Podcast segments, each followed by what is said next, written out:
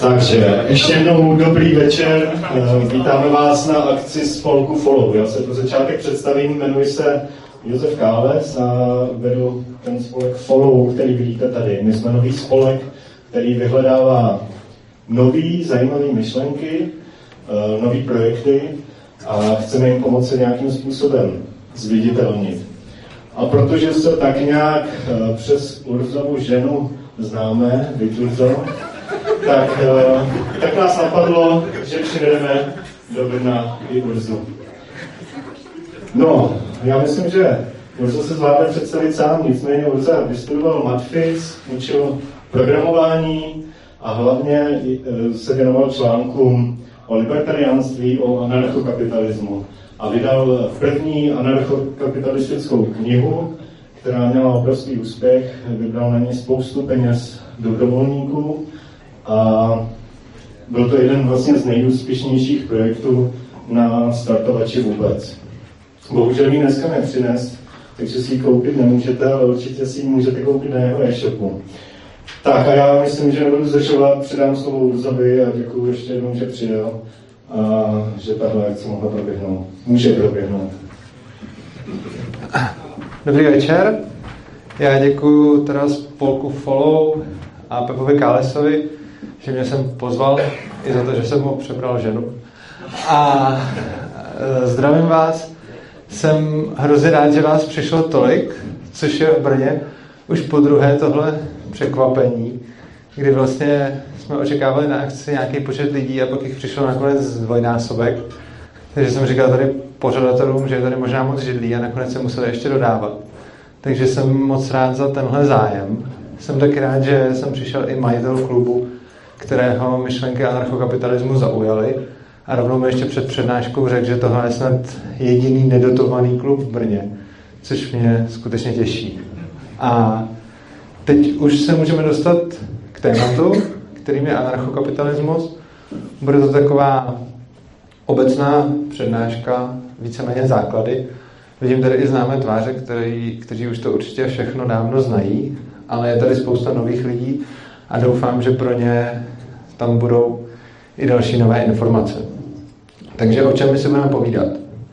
Napřed si povíme něco o odmítání útočného násilí, což tak nějak velice zhruba může uh, přiblížit, co vlastně jsou anarchokapitalisté zač. A pak si povíme o konkurenčním versus monopolním prostředí. Potom se konečně trošku hlouběji podíváme na ten anarchokapitalismus samotný a na konci si ohledně toho položíme nějaké otázky ohledně poskytování služeb a přechodu k anarchokapitalismu případné. Takže já bych začal tím, na čem se možná snad všichni, nebo aspoň drtivá většina z nás shodneme. A to je neagrese. A já bych tomu skoro řekl až základ lidskosti, případně něco, jak může lidská společnost mírumilovně a pokojně žít. Samozřejmě netvrdím, že všichni lidi podle toho žijou, ale jsou to, myslím, zásady, které všichni celkem, když je mi takhle řeknu, považují za rozumné. Takže například nechme lidi v klidu žít a nic jim nenuťme, prostě pokud oni si nějak žijou po svém a nikomu neubližují, tak bychom jim asi neměli nějakým způsobem vnucovat svou vůli. To samé jako nikomu neberme, co je jeho, neokrádejme lidi o jejich majetek a nebo taky spolupracujeme spolu, když chceme, ale samozřejmě nikoho nenuťme, pokud nechce. A tohle jsou takové dost jednoduché zásady. Je to skoro takové něco takového, jako co už se naučíme v mateřské školce, prostě neutočme na ostatní, nebejme ostatní děti, neberme jim hračky a tak dále. A dalo by se to v souhrnu schrnout jako žít a nechat žít. Což je zase něco, s čím v obecné rovině všichni celkem souhlasí. A ačkoliv se na tomhle celkem všichni shodneme, tak já říkám, že vlastně tyhle ty myšlenky dovedené do konce jsou vlastně anarchokapitalismus. Tohle, co jsem tady říkal, když opravdu domyslíme, tak tohle je to, co tvrdí anarchokapitalisti. A vlastně nic navíc. A přesto s nimi drtivá většina lidí nesouhlasí. Proč? No protože anarchokapitalisti z těch věcí, který jsem tady říkal, nedělají žádné výjimky. A většina lidí dělá výjimku pro stát. Což znamená, že všichni tak nějak chápou, že když můj soused přijde a něco mi vezme, tak to není dobré. Ale zároveň většina lidí, protože tím způsobem byla už vlastně od malička vychovávána, tak považuje za správné, když něco nebo akceptovatelné, případně jako nutné zlo v, nejhor, v nejlepším případě, když tyhle ty věci dělá stát. Když se podívám na konkrétní příklady, aby bylo jasný, o čem vlastně mluvím. Platba za službu, kterou jsem si neobjednal. Když tady budu přednášet, a teď bych řekl, že se může přijít kdokoliv z Brna, OK, jsem do tohle sálu, už by se moc lidí nevešlo, ale kdyby. A řekl bych, fajn, může sem přijít kdokoliv z Brna a proto mi každý Brňák prostě pošle stovku za to, že tady přednáším. To by se samozřejmě všichni zaťukali na čelo, protože proč já bych měl vybírat stovku od lidí, kteří to vůbec nezajímá, nebo to dokonce nemají rádi a vůbec sem nechtějí chodit. Čo? Ale když to samý udělá stát, tak najednou je to jako v pořádku. Stát poskytne nějakou službu, kterou lidi můžou využívat, ale taky nemusí, ale všichni za ní pak musí platit. Jo? Takže stát prostě někde něco postaví, nějakou infrastrukturu, kterou třeba využíváme nebo nevyužíváme, poskytne nějakou službu, ať ji využíváme nebo ne, a vybírá na ní poplatky. No a něco takového u státu, řekneme, to je přece něco jiného. Tam je to jako akceptovatelný. A když tohle to udělá někdo soukromně, takže všichni vidíme, že to je špatně. A anarchokapitalisti prostě jenom říkají ne, úplně stejně jako já bych tady neměl od všech brňáků právo vybírat stovku za tuhle přednášku, tak ani stát by neměl něco takového dělat. A to bohužel není všechno, protože stát nutí lidem i další věci.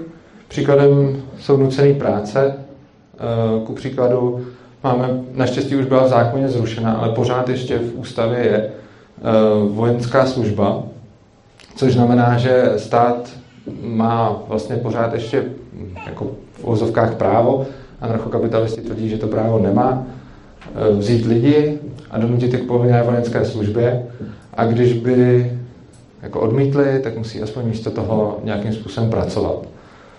A v listině základních práv a svobod máme, že nikdo nesmí být nucen k nuceným pracem, ale je tam přímo výjimka na tohle. Jo? A zase, když stát řekne lidem, tady musíte prostě zadarmo makat, protože prostě tak rozhod zákon, tak všichni řeknou, OK, zákon je zákon, ale anarchokapitalisti tvrdí, to není o nic jiný, než když bych já přišel ke svýmu sousedovi a řekl bych, prostě teď pro mě musíš pracovat. A asi úplně nejhorší příklad, který třeba mě osobně vadí skoro nejvíc, je legalizované únosy dětí. Já tomu říkám schválně takhle a většině lidí vadí, že je to příliš emotivní a příliš expresivní. Na druhou stranu, myslím si, že jenom pojmenovávám tu věc přesně tak, jak je. Konkrétně, pokud bude rodič vychovávat svoje dítě po svém a nebude ho nějak zanedbávat, bude se mu věnovat, poskytne mu vzdělání, poskytne mu všechno potřebné a nebude ho vzdělávat tím způsobem, jakým se rozhodlo ministerstvo školství, že ho má vzdělávat, tak v takovém případě mu to dítě může být odebráno. A tohle prostě je něco, že stát si uzurpuje roli toho, kdo říká, jak mají být děti vychovávány, k čemu mají být vedeny a jakým způsobem mají prostě se vzdělávat. A když to někdo chce dělat jinak a nechce se tomu státu zodpovídat, čili posílat to dítě na nějaké přeskušování a podobně, tak má prostě smůlu a to dítě mu bude násilím odebráno. Což je podle mě hrozný a když by někdo někomu unes dítě, tak to vnímáme jako jednu z nejhorších věcí, co se může jako stát. Ale když tuhle tu stejnou věc udělá sociálka, a mluvím pořád o případech, kdy to dítě není nějak zanedbávaný, nic se mu neděje, prostě je, je, v dobrý péči rodičů, tak najednou je to v pořádku, protože řekneme, zákon je zákon.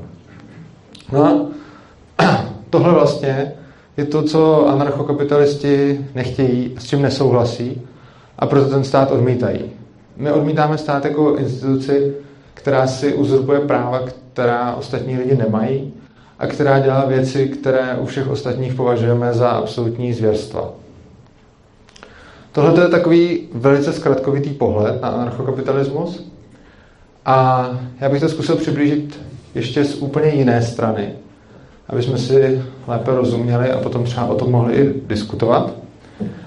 A teď udělám takovou trošku odbočku, protože k tomu, abych ukázal ten druhý pohled, bych napřed rád vysvětlil uh, smysl konkurence. Uh, proč je konkurence obecně na trhu žádoucí? Konkurence je žádoucí především proto, aby mohli krachovat ti, kdo poskytují špatné služby. A spousta lidí si myslí, že ty krachy jsou vlastně nedostatkem volného trhu. Ale ve skutečnosti já jsem přesvědčený, že to, že může firma zkrachovat, je v podstatě největší silou volného trhu. A ona krachuje firm zeťvá většina. Nějakých prostě asi 90% firm zkrachuje do nějakého roku po svém založení a asi 95% z nich zkrachuje asi do dvou let. Je to jako, jako většina vlastně podnikatelů, kteří něco začnou dělat, tak, tak zkrachují prostě. No a já si myslím, že to je vlastně dobře z toho důvodu, že lidi můžou zkoušet něco dělat a když neuspějí, když to dělají špatně a dělají to tak, že ostatní lidi o ty jejich služby nemají zájem, tak dostanou tržní signál, že se neuživí a tím pádem budou dělat něco jiného, až se najdou a začnou dělat to, v čem jsou skutečně dobří a prospěšní pro společnost. No a konkurence tím pádem teda zlepšuje a zlevňuje služby, protože odstraňuje z trhu ty, kdo to dělají špatně. Díky konkurenci v podstatě je vláda spotřebitelů. To, co lidi fakt chtějí, tak to je jim dodáváno a to, co lidi nechtějí, to prostě krachuje, protože se to nejsou ochotni platit. Takže když někdo poskytuje službu špatně nebo draze, tak se prostě neuživí a jde dělat něco jiného někde, kde je pro lidi užitečný. A v podstatě, když si vezmeme konkurenční prostředí, tak to je místo, kde se zkouší ty věci dělat paralelně. Jo? Máme tisíc podnikatelů a každý má nějakou svou představu o tom, jak by to mohl dělat dobře. Všichni to můžou zkusit, všichni to zkusí najednou, čím se hrozně dobře šetří časem. A ti z nich, kteří to dělají dobře, prostě uspějí, a ti z nich, kteří to dělají špatně, neuspějí. A můžou to buď začít dělat jinak, nebo začít dělat něco úplně jiného. A tohle je vlastně obrovská výhoda konkurenčního prostředí. A opakem konkurenčního prostředí je monopolní prostředí, kde není místo pro konkurenci. A většina lidí, když se řekne monopol, tak si představí třeba Google, nebo Microsoft, nebo Facebook, nebo něco takového. A většinou ty lidi řeknou, jo, tak prostě Microsoft má monopol, Google má monopol a tak dále. Můžeme se na to dívat tímhle tím způsobem. Nicméně já myslím, že skutečný monopol je něco takového, kde je skutečně vynuceně výlučný. Což znamená, že fakt neexistuje konkurence. To, že někdo se v nějakém prostředí stane fakt velkou firmou a má třeba klidně i většinu trhu, tak to neznamená, že tam neexistuje konkurence. Google má spoustu konkurence, i ten Facebook má spoustu konkurence, Microsoft má spoustu, svou konkurenci. A všechny tyhle ty firmy mají k sobě jiné firmy, což znamená, že kdyby třeba teď Google zaved, že za vyhledávání se bude platit 50 halířů třeba, tak myslím si, že do prostě 14 dnů jako čus a jeho místo převezmou další vyhledávače, který už jsou tam připravený, už dávno existují, už dávno fungují, už dávno mají své procenta trhu. A v momentě, kdyby to ten Google začal dělat jako hrozně špatně, tak ho okamžitě jako z toho trhu vytlačí a lidi začnou používat něco jiného prostě. No a ten, to, co já tady myslím monopol, a nechci jako nikomu tvrdit, že nemůže říkat monopol třeba Google, jako to je o definicích, jako ať si to každý nazývá jak chce. A to, co já nazývám fakt monopolním prostředím, je ten případ, kdy prostě ta možnost neexistuje. Kdy máme nějaký prostě firmu, která má výhradní právo poskytovat tu službu a nikdo jiný tu službu poskytovat nesmí. Což znamená, že neexistuje žádná její konkurence. Google by byl monopolem v momentě, kdyby existovaly všude na světě zákony, že jediný vyhledávač musí být prostě Google a žádný nemůže existovat. A potom i kdyby Google udělal to vyhledávání prostě za 10 korun za dotaz, tak stejně to budou lidi používat, protože nebudou mít moc jiných možností. A proto ten monopol může být drahý, může být nekvalitní, a lidi s tím nemůžou nic dělat, protože prostě nemají kam jinam jít a pokud chtějí tu službu používat, tak musí využít tu drahou a nekvalitní variantu. No a z toho vlastně plyne, že skutečný monopol musí být vždycky udržovaný zákony. Jo? Když neexistuje zákon, že jenom ta firma může provozovat nějakou službu, tak vzniknou jiné firmy, které budou provozovat taky a budou konkurovat. Ale když zákon říká, jenom tahle ta firma to smí poskytovat, tak to je monopol. No a zákon je vždycky nakonec vymáhaný násilím. Jo, to zase platí o úplně každém zákonu. Samozřejmě teď nemyslím takový ty hloupý zákony typu, že máme v České republice už máme tolik právních norm, že politici už neví, co by, takže existuje nějaký zákon, třeba jako Václav Havel se zasloužil o demokracii. Jo, a tak samozřejmě takovýhle zákon nemusí vymáhat násilí, protože to vůbec nemusí být a je úplně k něčemu. Ale každý jako skutečný zákon, který má nějaký dopad, tak musí být na konci vymáhaný násilím z toho důvodu, že jinak by to bylo doporučení. Jo? Prostě když se vydá zákon, že já nevím, tady v tomhle baru musí být nějaká určitě vzduchotechnika a nějakých spousta, spousta dalších věcí, tak kdyby neexistovala žádná sankce za to, tak by se na to klidně mohl vykašlat a ten zákon by neměl vlastně vůbec smysl.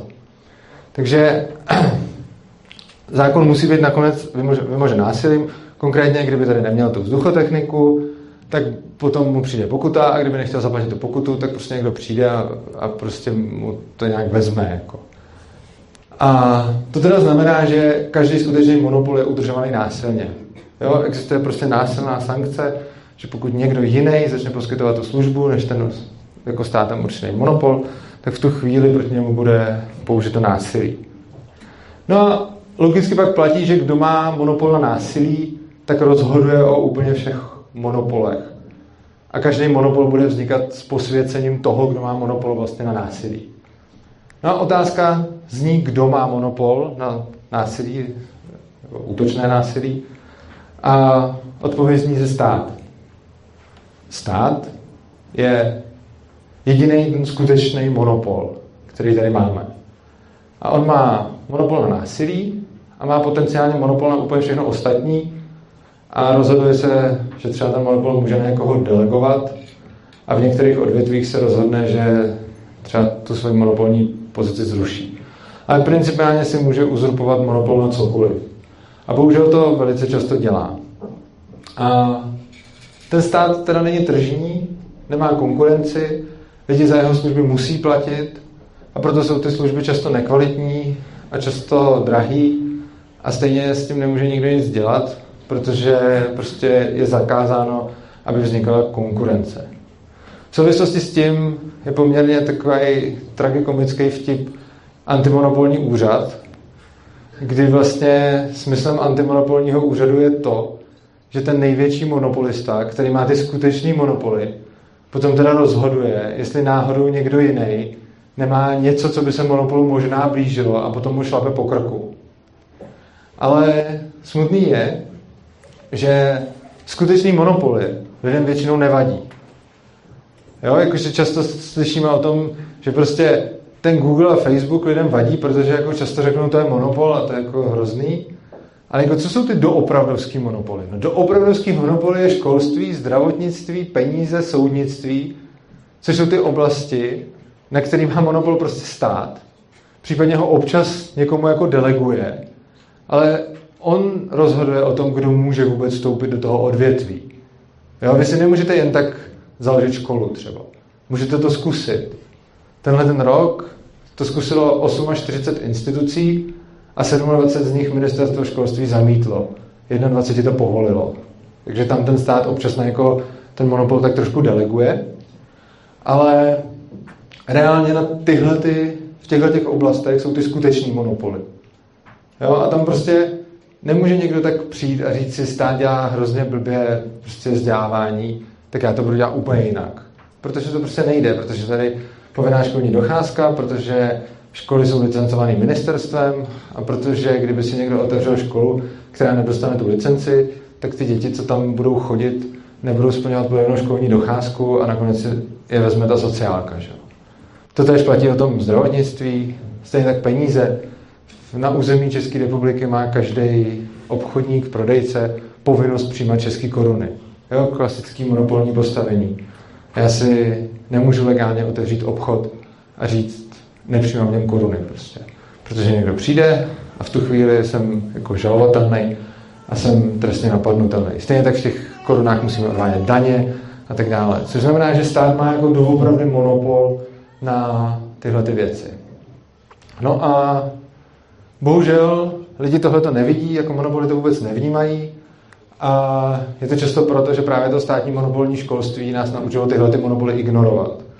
Protože většina z nás, já třeba určitě, ono taky záží, jak kdo byl v které škole, se učila o tom, že vlastně ty monopoly tam být musí, protože se to jinak dělat nedá. Jo, a to úplně stejně, kdybyste chodili do školy před prostě 50 lety, tak zase zjistíte, že úplně stejně tak to musí být jako v odvětví potravin a, a, a drogerie a všeho, protože tam to taky muselo tehdy být a taky se to jinak dělat nedalo, protože prostě to musel zařizovat stát. No a teď, když jsem vysvětlil teda konkurenční versus monopolní prostředí, tak se dostanu k tomu druhému pohledu na anarchokapitalismus. A to, že anarchokapitalisti, na rozdíl od veškerých jiných anarchistů, nejsou ti, kdo chtějí pálit státní instituce a házet zápalný lahve. A ani nechceme prostě ten stát jako zapálit a zničit a zrušit zdravotnictví a školství a úplně všechny ty věci. A že bychom jako vylezli zpátky na stromy, protože tohle by ani k ničemu nevedlo. Žijeme v nějaký jako civilizované společnosti a samozřejmě anarchokapitalisti si uvědomují, že určité služby jsou prostě potřeba, byť momentálně si je uzurpuje stát. A my vlastně jenom tvrdíme, ať si je neuzurpuje ten stát. Chceme, aby mohla vznikat konkurence tomu státu. Chceme, aby si lidi mohli, když chtějí a seženou si zákazníky, otevřít svoji školu, ale i třeba svoji nemocnici nebo vydávat své peníze, cokoliv prostě. A ta poenta je, že my chceme, aby vznikaly paralelní struktury, aby vznikala konkurence, aby stát neměl ten monopol a je pro nás úplně v pořádku, když bude dál existovat instituce, klidně se může jmenovat stát prostě, která bude mít pořád pod sebou nějaký nemocnice a školy a cokoliv takového, pokud tahle ta instituce nebude zároveň bránit ostatním v tom, aby konkurovali a zakládali si něco podobného taky. Ono je totiž zajímavý, že ten stát bez monopolu je v podstatě volnotržní firmou. Jo, protože kdyby jsme najednou umožnili všem, aby státu konkurovali a aby lidi nemuseli povinně platit tomu státu za služby, i když je nevyužívají, tak v tu chvíli se z toho státu vlastně stává firma. A tím pádem takovýhle stát by přestal vadit i anarchokapitalistům. Protože takováhle firma může normálně volnotržně soutěžit s ostatníma firmama. A je strašně zajímavý si uvědomit, že kdyby fakt ten stát byl tak dobrý a potřebný, tak on nemusí zakazovat tu konkurenci. On by mohl vyhrát tu tržní soutěž. Jo, spousta lidí řekne, ten stát jako potřebujeme, protože tyhle ty služby by nikdo jiný neposkytoval. No dobře, pokud je to pravda, pak není potřeba lidi nutit to platit a není potřeba zakazovat těm ostatním lidem, aby takové služby poskytovali taky. Protože v tu chvíli může ten stát, normálně jako firma, pokud je fakt pravda, že ty služby jsou potřeba, že by je nikdo jiný neposkytoval, no tak jim může poskytovat jako nadále instituce, která se jmenuje stát. Ale nebude mít to monopolní postavení a nebude mít tu výsadu za ně vybírat ode všech peníze prostě. Takže je hrozně důležité si uvědomit, je to argument, s kterým často se prostě setkám o lidech, třeba já nevím, levicově smýšlejících lidí. Já jenom já se nepovažuji třeba za pravičáka nebo levičáka, jenom tenhle ten argument často dávají, často dávají levičáci a říkají, že prostě na trhu jsou zbytečně vysoký marže a podnikatelé prostě jako hrabou a hrabou a kdyby to dělali bez těch marží, tak je všechno mnohem levnější. Jenže jim nikdo nebrání to dělat bez těch marží, že jo? A ani tomu státu by na trhu nikdo nebránil to dělat bez těch marží, tý, jako v firmě, která by se jmenovala stát, kdyby jenom nezakazovala tu konkurenci. Pokud by to fakt tak bylo, no tak přesně v rámci volného trhu může kdokoliv ty hrabivý podnikatele jako porazit v té volnotržní soutěži, protože když dají levnější cenu za stejný produkt, no tak získají zákazníky. No a tohle je vlastně z druhého pohledu vysvětlení, co by tak mohl, mohl znamenat anarchokapitalismus a co anarchokapitalisti chtějí.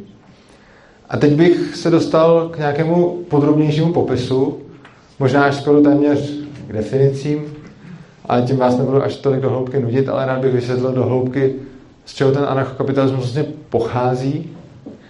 A on má dva základní pilíře. Jak už to slovo napovídá, ten první pilíř je to anarcho. Anarchie je vlastně něco už strašně starého a první zmínky o, anarchie, o anarchii jsou datovány asi 600 let před naším letopočtem, kde nějaký takový anarchistický spisek napsal Lao Tse a on vlastně, já si osobně myslím, že to je sice první jako zachovaný záznam, ale osobně si myslím, že první anarchista byl asi tak starý jako první vládce prostě. Takže anarchismus jako takový je strašně jako stará věc a vždycky se objevila skupina lidí, která odporovala vládcům, které, které měli. A z toho anarchismu čistého se pak odvozovalo spoustu dalších jako anarchistických škol a směrů, z nich mnohé byly kolektivistické, některé byly individualistické. Mnozí z těch anarchistů právě třeba měli něco společného i s komunismem, mnozí z těch anarchistů byli revolucionáři, mnozí zase naopak byli třeba pacifisti, někteří z nich byli jako hodně třeba násilní a krutí, někteří vyhlásali pravý opak. Takže vlastně k anarchistům, kteří odporovali vlastně vládcům, se řadil tak nějak historicky kde kdo. A těch anarchistických škol je třeba, nevím, 20 nebo tak. A v 19. století vznikl anarchoindividualismus, což je směr, který položil filozofické a etické kořeny právě anarchokapitalismu. A anarchoindividualismus vznikl jako opozice k tomu, kdy v 19. století byl vlastně jakoby celkově nadřazován národ nad jednotlivce. Jo? Takže tehdy bylo jako hodně populární prostě říkat, že jako zájem jednotlivce eh, je jako podřadný a, a k ničemu a důležitý je jako ten národ a ten, ta, ta vlast a že, že jako ty zájmy jednotlivců můžou ustoupit stranou, což potom pochopitelně ústilo k takovým těm masakrům, že se prostě nahnali lidi do války, protože ve jménu vlasti a to, že tam umřeli, bylo jedno, protože jejich zájmy byly jako podřadný zájmům jako toho kolektivu. No anarcho-individualisti říkali ne, to prostě je špatně a zájmy každého, jako práva každého jedince nemůžou být pošlapávány jenom proto, že nějaký jiný jedinec řekne, že jsou nedůležité, protože jsou důležitější nějaké zájmy jakéhosi národa nebo, nebo čehokoliv takového. A anarcho-individualisti vlastně byli proti násilnému vnucování pravidel nevinným, což znamená, že když eh, člověk nikomu nic nedělal, tak eh, anarcho-individualisti tvrdí, prostě pokud člověk nikoho nenapadá, že si sám míromilovně na svém za svý, tak by nikdo na něj neměl jako útočit, nikdo by ho neměl ničemu nutit, nikdo by ho neměl danit a prostě ten člověk by měl žít, mít možnost žít v míru. A s tím souvisí i to, jakým způsobem jsou státy vůbec financovány. Jo, to vlastně každý, jako prakticky každý tak nějaký uznaný stát na světě je financovaný z daní. A já bych tady řekl takové tři kratěvčké příběhy, abych připodobnil, jakým způsobem anarchokapitalisti vnímají daně a vlastně i anarchoindividualisti, když jsem tady u toho anarchoindividualismu.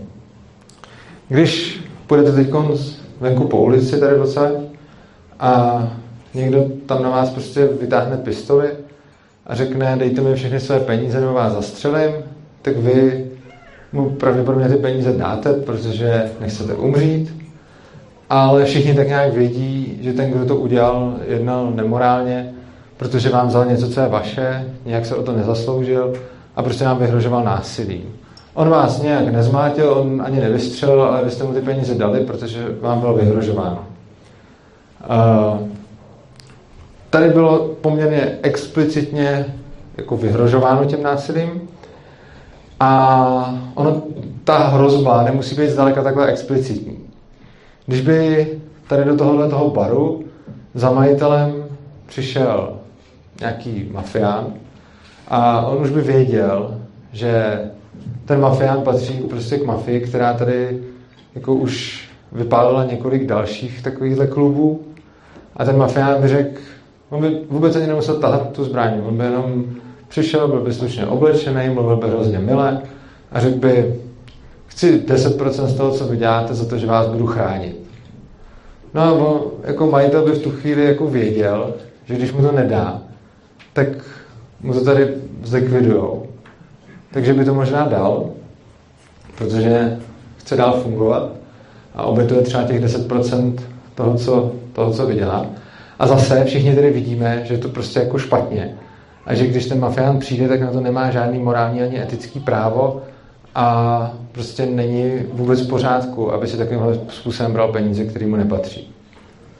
No a do třetice si představme, a to je už dost reálná situace, že místo tohohle mafiána sem přijde prostě úředník z Berňáku. A on se nemusí ani chodit. On jenom prostě... No, on by pak přišel, kdyby nezaplatili ty daně. A ten neřekne, že chce 10%, ten řekne, že chce takových 60 až 70%. No a majitel mu to dá. Ostatně mu to i teď dává. A většina z nás na to řekne, jo, to je v pořádku, to je, to je prostě zákon. A dokonce mnozí z nás jdou ještě tak daleko, že řeknou, že kdyby ten majitel si nějaký ty peníze jako uschoval stranou a ty daně by nějak obešel, tak dokonce ještě spousta z nás je schopná nazvat zlodějem toho majitele. Jo?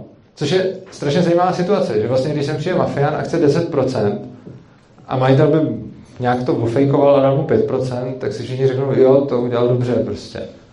A když sem přijde Berňák a chce dvě třetiny a majitel by si z toho půlku nechal, tak všichni řeknou, fuj, to je zloděj prostě. On nás okrad. Přitom my, ať to my je kdokoliv, nemáme na peníze toho majitele o nic větší nárok než ten mafián, protože si je vydělal ten majitel a protože tady provozuje nějaké služby, za kterými mu dobrovolně platíme a protože není asi úplně v pořádku, aby někdo přišel a pod hrozbou násilí mu je vzal. A ta, důležité je, že ta hrozba násilím je tam pořád. Ona byla na začátku u těch lupičů, byť nevystřelili, ale byla tam ta hrozba hrozně explicitní. Byla u toho mafiána a ten ani nemusel vytahovat zbraní, ale taky tam byla hrozba násilím. No a je úplně stejná i u toho berňáku, protože když tomu berňáku nezaplatíte, tak ten berňák na vás potom nakonec pošle exekutory a oni to z vás prostě vytřískají nakonec taky. A když se budete bránit, tak s váma naloží taky špatně. Samozřejmě se to liší tím, že ta mafie bude mít méně trpělivosti a ten lupič na té ulici ještě méně. Takže jako čím explicitnější je ta hrozba, tím s nás můžete přijít k úhoně, ale z morálního hlediska je ten princip úplně stejný. No a anarchoindividualisti i anarchokapitalisti tvrdí, že tohle prostě není v pořádku. A většina lidí se něco takového snaží obhájit tím, že uh, tu agresi toho berňáku můžeme ospravedlnit tím, že jsme si to odhlasovali. Jenže já si myslím, že nemůžeme. Ono, když jsme se tady taky odhlasovali, že si vezmeme třeba dnešní tržby, tak to taky nebude jako v pořádku. Takže když bychom tady, je nás tady, já nevím, třeba 100, možná i víc, a teď uděláme jako hlasování, kdo je pro, aby jsme si tam šli někam na kasu a vzali jsme si dnešní tržby, tak i když těch 100 lidí tady by 90 zvedlo ruku a řeklo by prostě jo, vezmeme si tržby, a pak bychom šli a udělali bychom to, tak stejně jako vidíme, že to není legitimní akt, byť to většina odsouhlasila prostě. A jenom u toho státu to používáme jako takovou výmluvu, zejména proto, že jsme prostě už jako nám bylo od malička vysvětlováno, že ten stát to dělá dobře, takže pak už budeme na pomoc s jakýmkoliv tvrzením, byť bychom ten argument nikdy jinde než u státu prostě nepoužili. Jo, protože argumentovat tím, že se něco odsouhlasila většina, je v zásadě nesmysl. Protože jenom protože si většina něco jako usmyslí, tak to ještě neznamená, že to je jako eticky v pořádku. No a Druhá věc je, že často říkáme, že to omluvitelný tím, že stát nám poskytuje nějaké služby. Ale ono je to stejný prostě. Kdybychom tady majiteli poskytli nějakou službu, třeba bychom, já nevím, mu zametli před domem a umyli jsme mu auto, tak taky nemůžu teď přijít a říct si za to prachy z jeho pokladny, že? I když jsem mu poskytnul službu. No proč? Protože jsem si ji neobjednal, nechtěl ji, než jsme se nedohodli. A zase mi dělá ten stát prostě. Poskytne službu, kterou si neobjednáte, kolikrát ji nemusíte ani využít a pak všichni řeknou, jo, tak ten má právo si za to vzít peníze, že jo. Ale proč u státu tohle to takhle obhajujeme? A u nikoho jiného by nás to ani nenapadlo. Jo, to je stejné, jak jsem tady říkal s tou přednáškou. Prostě já teď nemůžu přijít za nějakým obyvatelem Brna a říct, dej mi dvě kilo, protože tady v tomhle klubu byla přednáška, když jako on tam ani nebyl. Jo. No a tohle to teda plyne z toho anarchoindividualismu, to je jeden takový ten kořen. A pak druhý kořen anarchokapitalismu je teda ten kapitalismus a ten plyne z rakouské ekonomické školy, což je vlastně ekonomická stránka. Rakouská ekonomická škola vznikla taky v 19. století a je to deduktivní ekonomická škola, čím se liší od ostatním, které jsou většinou empirické. Ten hlavní rozdíl je v tom, že většina ekonomických škol prostě nějak sbírá data a pak si dělá nějaký závěry, zatímco rakouská ekonomická škola eh, vychází z nějakých axiomů, jako třeba člověk jedna, a potom z toho dál odvozuje nějaké závěry deduktivním, deduktivním způsobem. A ekonomové rakouské ekonomické školy eh, byly dříve populárnější, například je mezi nimi i jeden nositel Nobelovy ceny, je to August von Hayek. A problém ale s rakouskou ekonomickou školou je ten, že na rozdíl od všech ostatních ekonomů, kteří říkají politikům, co mají všechno dělat a danit a kam všude dávat ty státní peníze, tak rakouští ekonomové většinou říkají, nedělejte nic, nechte ty peníze lidem, ať se o nich rozhodnou sami. A z toho důvodu je rakouská ekonomická škola politiky stále více a více upozaďována, protože politik nechce od ekonoma slyšet, že by neměl dělat nic a že je k ničemu. A výsledky rakouské ekonomické školy jsou extrémně zajímavé. Hrozně zajímavé je to, že se dlouhou dobu snažili různí jiní ekonomové vyvrátit. Ve 20. století byla taková jako hodně velká soutěž mezi keynesiánci a rakouskými ekonomy. Nakonec žádnou z těch tezí rakouské ekonomické školy se vyvrátit nikdy akademicky nepodařilo, ale zajímavé vlastně je, že ono se to vyřešilo tím jejich ignorováním. Takže prostě z začátku se ty teze snažili vyvracet a když se pak zjistilo, že to nejde a že se to nikdy nepovedlo, tak prostě politici začali rakouské ekonomii prostě ignorovat a tím se ten problém jako vyřešil. Bohužel se vyřešil tím způsobem, který není pro nás zrovna úplně šťastný. No a uh, ty asi nejznámější závěry, respektive takhle. Eh, pro ekonomii je, přináší Rakouská ekonomická škola celou spoustu závěrů, jako třeba subjektivní teorie hodnoty a tak, což jsou strašně důležité jako milníky v ekonomii. Nicméně já řeknu asi ty nejdůležitější dva pro nás, a to je první problém motivace v centrálním plánování. Když se zeptáte lidí, proč vlastně tady selhal socialismus před rokem 89, tak vám všichni řeknou, že proto, že nic nebylo ničí, všechno bylo všech, takže to všichni rozkrádali a nikdo nepracoval, což je víceméně tak nějak selsky řečen ten problém motivace, ke kterému došli rakouskští ekonomové a popsali ho trošku exaktněji. A víceméně to znamená, že ti lidi, když všechno patří všem a je to všechno kolektivní, tak nemají prostě motivaci cokoliv dělat, protože oni ať dělají nebo nedělají, tak se mají pořád stejně, víceméně, nebo jako nějaké rozdíly tam budou ale prostě když máte kapitalismus a budete v něm strašně tvrdě makat a budete to dělat dobře, tak potom za to dostanete odpovídající ohodnocení a budete se mít dobře. Oproti tomu, když nebudete dělat nic, tak se budete mít hodně špatně. Zatímco v tom socialismu, ať děláte strašně dobře nebo strašně špatně, tak se máte víceméně pořád průměrně, což znamená, že lidi potom prostě nechtějí nic dělat. A to není, že by ty lidi byli nějaký špatný, ono je to naprosto logický prostě. Proč by se někdo namáhal a dřel, když za to potom není odměněn? No, a to je ten problém, který všichni znají, je takový ten notoricky známý a všichni řeknou, jo, na tom byl socialismus. Ale on existuje ještě jeden problém, který je daleko palčivější a ten už skoro nikdo nezná. A to je podle mě jeden z takových nejzásadnějších přínosů rakouské ekonomické školy. A to je nemožnost ekonomické kalkulace v centrálním plánování. Konkrétně my máme na světě strašně moc zdrojů, z kterých se produkuje strašně moc věcí na uspokojování potřeb lidí. Jenže, jakým způsobem tohle to dělá trh? No trh to dělá tak, že, jak jsem tady říkal na začátku, všichni podnikatelé začnou něco dělat a ti, kteří uspokojí potřeby lidí dobře, prostě prosperují a ti, kdo to dělají špatně, prostě krachují. Může se to zkusit paralelně, může se zkusit tisíc řešení najednou, může se zkusit prostě miliony řešení na celém světě zároveň. A ty dobrý budou fungovat a ty špatný ne. Jenže v socialismu máme toho centrálního plánovače, který zkusí to jedno řešení, který ho napadne. No a místo toho, aby se to zkoušelo paralelně prostě milion zároveň, tak se bude zkoušet jedno. A ono to jedno bude blbý klidně se stejnou pravděpodobností jako toho podnikatele. Jenže ona většina těch podnikatelů jako nakonec selže, že jo? Takže se ne, a ta, ten úředník vlastně taky. No ale hlavně, my když máme, to, to je jakoby jeden problém. A ten hlavní problém je, že když nemáme ceny, tak ceny nám určují vzácnost. Konkrétně, peníze jsou úplně úžasným prostředkem pro komunikaci mezi lidmi.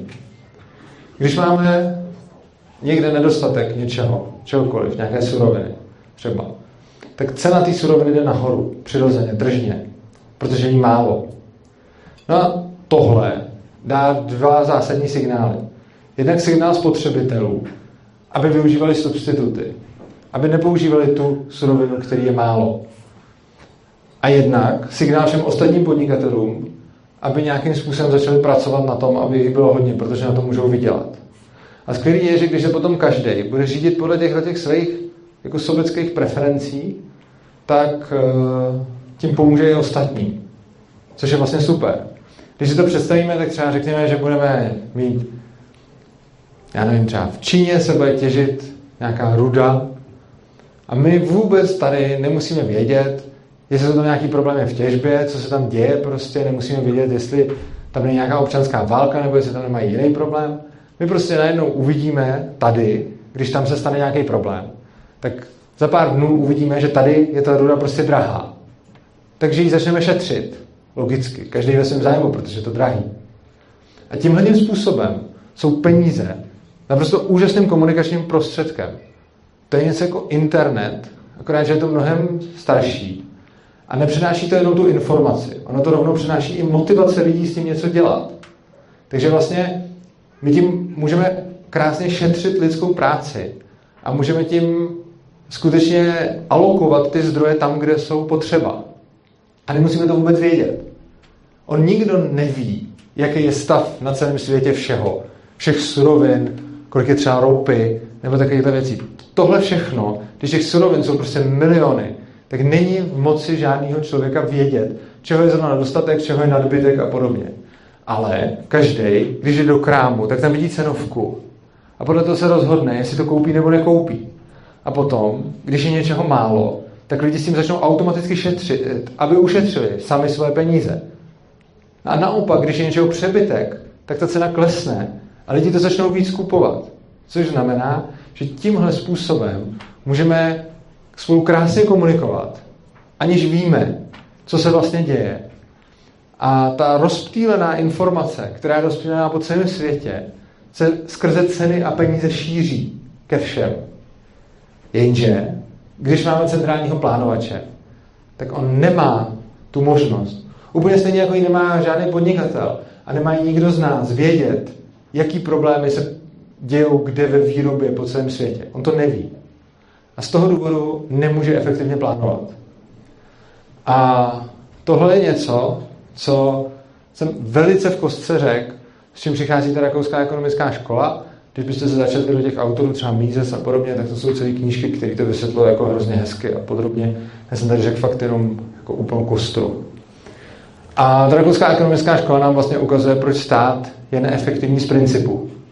Ne proto, že bychom měli špatný vládce, ne proto, že by Babiš byl debil, i když taky, ale hlavně proto, že i kdyby všichni ty vládci a politici byli prostě skvělí, tak oni to stejně nejsou schopní to udělat dobře.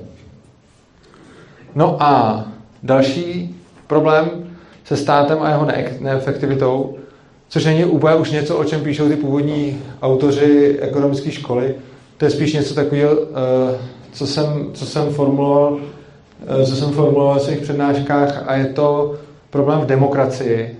A to je ten, že demokracie inherentně přináší socialismus. Protože demokracie prostě vede k tomu, že podporuje nezodpovědný lidi. Jakým způsobem? Přijde politik a řekne, ochráním vás před špatnýma důsledkama vašich rozhodnutí.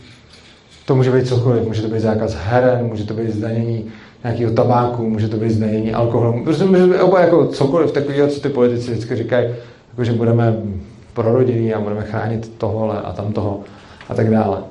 No a tohle to oni řeknou, oni někdo zvolí oni to pak udělají. A tím pádem najednou rozdíl mezi tím chovat se zodpovědně a chovat se nezodpovědně je menší. Jo, prostě důsledky nezodpovědného chování se tím sníží. No a když se sníží důsledky nezodpovědného chování, tak samozřejmě přibyde nezodpovědného chování. A tím pádem přibyde znovu víc voličů, kteří budou volat potom, aby je stát zase ochránil před nezodpovědným chováním. A co hůř, oni v tom samém duchu vychovají ještě svoje děti. A ty děti budou už zvyklí na to, že nemají zodpovědnost za svůj život sami, ale budou vědět, že částí zodpovědnosti má ten stát. A čím víc bude přibývat těch lidí, co se chovají nezodpovědně, tím víc budou volit politiky, kteří je budou chránit před důsledkami nezodpovědných rozhodnutí. A čím víc bude zákonů, který takhle ty lidi chrání, tím víc lidí se bude chovat nezodpovědně. Což je takový cyklus, který se uzavírá a je to taková spirála a my to můžeme vidět vlastně ve všech těch západních demokraciích, včetně naší, že k tomu prostě dochází. Stát neustále přebírá víc a víc odpovědnosti od jednotlivců, přebírá ji na sebe a víc a víc rozhoduje o našich životech, aby nás jako chránil. A i když nás fakt třeba v některých aspektech chrání, tak to má tu nevýhodu, že lidi se potom nemusí chránit sami, spolehají na ten stát. A když potom stát řekne, hele, lidi si prostě berou špatné půjčky nebo mají problém s finanční gramotností, tak uděláme zákony, který omezí, já nevím, úrok, nebo který omezí něco, nebo který je budou odlužovat a tak dále. Tak v tuhle tu chvíli vlastně rezignujeme na to, že by se ty lidi měli naučit finanční gramotnosti. A samozřejmě to naučit, k tomu je nedonutíme nějakým ministerstvem školství, k tomu je motivujeme tím, že ponesou následky toho, když se budou chovat blbě. Ne, my řekneme, hele, bude to jako chránit zákon, takže potom jako všichni ty děcka uvidí ty rodiče, kteří jsou finančně nezodpovědní a když ten rodič se chová finančně nezodpovědně, tak to děcko logicky nemá kde se naučit být finančně zodpovědný a tím pádem to povede pořád dál a dál k tomu, že vlastně ta společnost je stále více nezodpovědná. A to je potom přesně ten argument toho státu pro to, proč by měl dělat ty další zákony, protože řekne, hele, lidi jsou nezodpovědní, tak musíme udělat zákony, které je ochrání. No a jenže tam se zaměňuje právě ta příčina s tím následkem. Příčina, jako takhle, nějaký nezodpovědný lidi budou vždycky a všude. Ale příčina toho, proč je to nezodpovědné chování tak masivní, je to, že vlastně my už jako společnost neříkáme, hele, můžete si za to sami, že se chováte nezodpovědně, ale už voláme, hele, politici nás neochránili před tímhle a tím pádem je to vina státu, takže stát musí něco udělat. No a ten, tohle to je ta příčina. Ta příčina je, že když stát dělá tyhle ty věci nějakým způsobem jako za ty lidi, tak oni už potom ani neočekávají, že by to měli dělat sami. No a tohle všechno je ta rakouská ekonomická škola, i když to poslední jsem k tomu spíš duchu té školy přidal a nějak jsem to jako tady formuloval, ale tyhle ty dvě věci se přímo dozvíte eh, v těch, v těch knihách těch autorů. No a tyhle ty dva směry, anarchoindividualismus a rakouská ekonomická škola, vznikly v 19. století a vypadaly, že jsou vlastně od sebe strašně vzdálený. Protože tehdy anarchisti, i když ne úplně anarchoindividualisti, ale většina anarchistů tehdy byli kolektivisti, měli sklony k socialismu a podobně a rakouští ekonomové byli typicky jako kapitalisti, takže všichni si jako mysleli hrozně dlouhou dobu, že jakoby anarchismus je na nějaký jedné straně toho spektra a kapitalismus a rakouská ekonomická škola jsou na druhé straně toho spektra. A potom v polovině 20. století přišel malý Newton Rosbart a řekl, ne, tyhle ty dva směry nejsou na opačné straně toho spektra. Ono dokonce, když je domyslíte do úplného důsledku, tak oni jsou to tež. A byla to poměrně překvapivá syntéza v té době.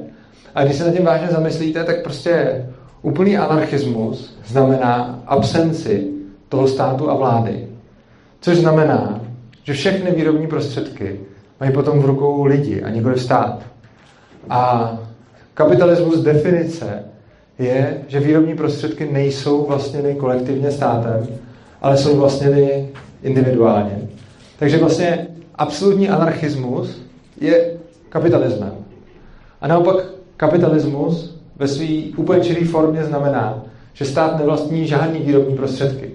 A stát, který nevlastní žádný výrobní prostředky, ani práci těch lidí, no tak nemá z čeho existovat. Což znamená, že čirý kapitalismus je zároveň anarchismem.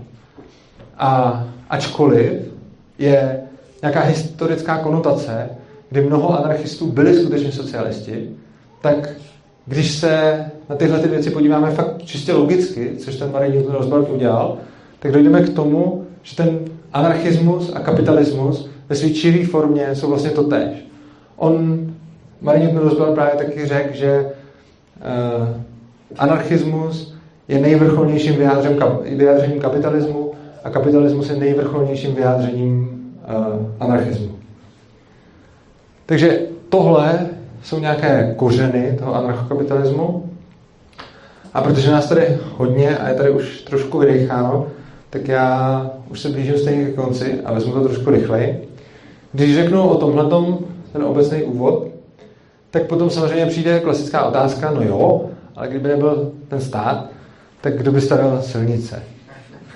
A to je taková jako prototypová otázka, a už je to i taky jako interní vtip, ale ono to může platit na cokoliv. Kdo by stavil nemocnice a kdo by stavil školy a tak dále. A obecná odpověď na to, já nebudu zabrušovat úplně do detailů, je, že tam, kde je nějaká poptávka, vznikne i nabídka. Když lidi něco chtějí a vážně to chtějí, tak se za to ochotní platit.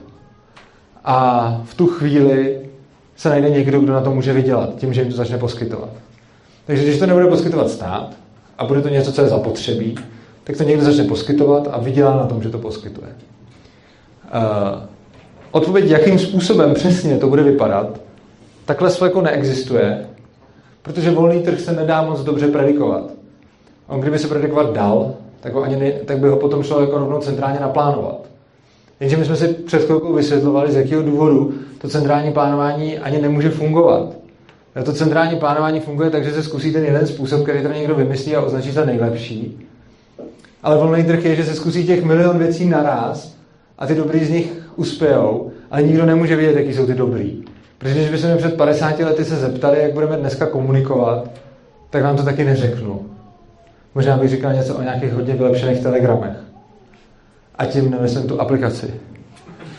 A pokud se jedná o to, kdyby vás samozřejmě zajímaly ty jednotlivé odvětví, protože tady to budu strašně, jako, strašně zhruba, tak eh, to jednak řeším ve své knize, kterou jsem napsal a kterou jsem si jako již tradičně sebou zapomněl vzít, abych vám ji prodával. Nicméně existuje adresa kniha.urza.cz, kde si ji můžete objednat. A obecně v té knize rozebírám uh, jednotlivý odvětví, takže tam se zabývám tím, jak by třeba mohlo vypadat volnotržní zdravotnictví, jak by mohlo vypadat zdravo, volnotržní školství, ale potom jsou tam i taky hardcore témata, jako třeba volnotržní soudnictví a policentrické právo a volnotržní ochrana proti vnějšímu nepříteli třeba, nebo i vnitřnímu. Pak jsou tam rozebírané témata jako ekologie, pak samozřejmě ty silnice, veřejné statky a tak dále. A komu by se nechtělo kupovat si knihu, tak se může podívat na YouTube, kde mám kanál Svobodného přístavu a tam si najdete moje přednášky přesně na tyhle ty téma, témata, které jsou tam úplně zadarmo. A kdo se tam subscribe na kanál Svobodného přístavu, tak tomu budou chodit i další videa, které na tyhle ty témata budu dělat. Mimo jiné i tohle video z téhle přednášky se tam, se tam objeví. No a poslední věc, kterou vám tady chci říct, než se pustíme do nějaký diskuze, je otázka, jakým způsobem se k anarchokapitalismu třeba někdy dostat. Já než budu mluvit o tom, jak se k němu dostat, považuji za strašně důležitý říct, jak se k němu určitě nedostat. A rád bych zdůraznil, že určitě nelze anarchokapitalismus nastavit nějakou revolucí. To nedává smysl. Jednak proto, že kdykoliv někdo v historii vymyslel nějakou jako geniální myšlenku, kterou lidi moc nechtěli, a on měl pocit, že je tak geniální, že mi vnutí, tak to skončilo obrovským krveprolitím a dotyčný se pak stal diktátorem, asi z toho nebylo nic dobrýho. A i když pomineme, že teda není dobrý jako masakrovat lidi, což není, ale i kdyby si někdo řekl pro dobro věci můžem, tak já ještě navíc jako tvrdím, že i kdybychom se rozhodli tak jako udělat, tak ono to ani nepovede k cíli. Nepovede to k cíli proč. Představme si, že bych třeba já nebo nějaký jiný anarchokapitalista jsme fakt získali teď tu moc a byli bychom jako totální diktátoři a měli bychom pod palcem celou policii, armádu a prostě všechnu tu sílu a, a celou tu moc a oni by dělali cokoliv jako rozkážeme. No a co my můžeme udělat? My můžeme říct, OK, zrušíme stát. Tak fajn, zrušíme stát. A co udělají dneska lidi jako první? Založí si stát. Protože jsou to zvyklí, protože se to učili ve škole, protože si myslí, že ho potřebují, protože si myslí, že bez něj nemůžou žít, tak prostě půjdou a ten stát si založí. Což znamená, že jsme se ze stavu, kde jsme, dostali zase do toho samého stavu s tím, že jsme mezi tím museli dělat nějakou revoluci. A to nám za to nestojí. A potom je druhá možnost, kterou volí spíš většina těch revolucionářů, a to je, že řekneme, hele, já mám teď všechnu tu sílu, tak uděláme to, že těm lidem zakážeme založit si stát. A řekneme prostě, nesmíte si založit stát. Já tady mám všechnu tu armádu a tu policii a zakazuju vám založit si stát. Musíte být prostě anarchokapitalisti. No a v tu chvíli jsem já ten stát. Což znamená, že jsme zase ve společnosti, která je vedená nějakým, nějakou autoritou a která říká lidem, co mají dělat. Takže to je blbý prostě. A ať udělám revoluci a naložím z ní jakkoliv, tak se nedostanu k tomu kýženému cíli, i kdyby mi to stálo za všechny ty mrtví lidi. A ono totiž, můžeme lidem vnutit prakticky všechno. Můžeme lidem násilím vnutit demokracii, můžeme lidem násilím vnutit jako fašismus, nacismus, komunismus, všechno, co se dá jako vnutit násilím a můžeme k tomu ty lidi přinutit, ale jediný, čemu nemůžeme přinutit, je svoboda. To, to nejde. Protože v momentě, kdy jim něco nutím, tak jim tu svobodu beru. Já tady můžu udělat jako super povinnou demokracii, to má Zeman takový skvělý nápad, že se bude pokutovat ten, kdo nevolí třeba.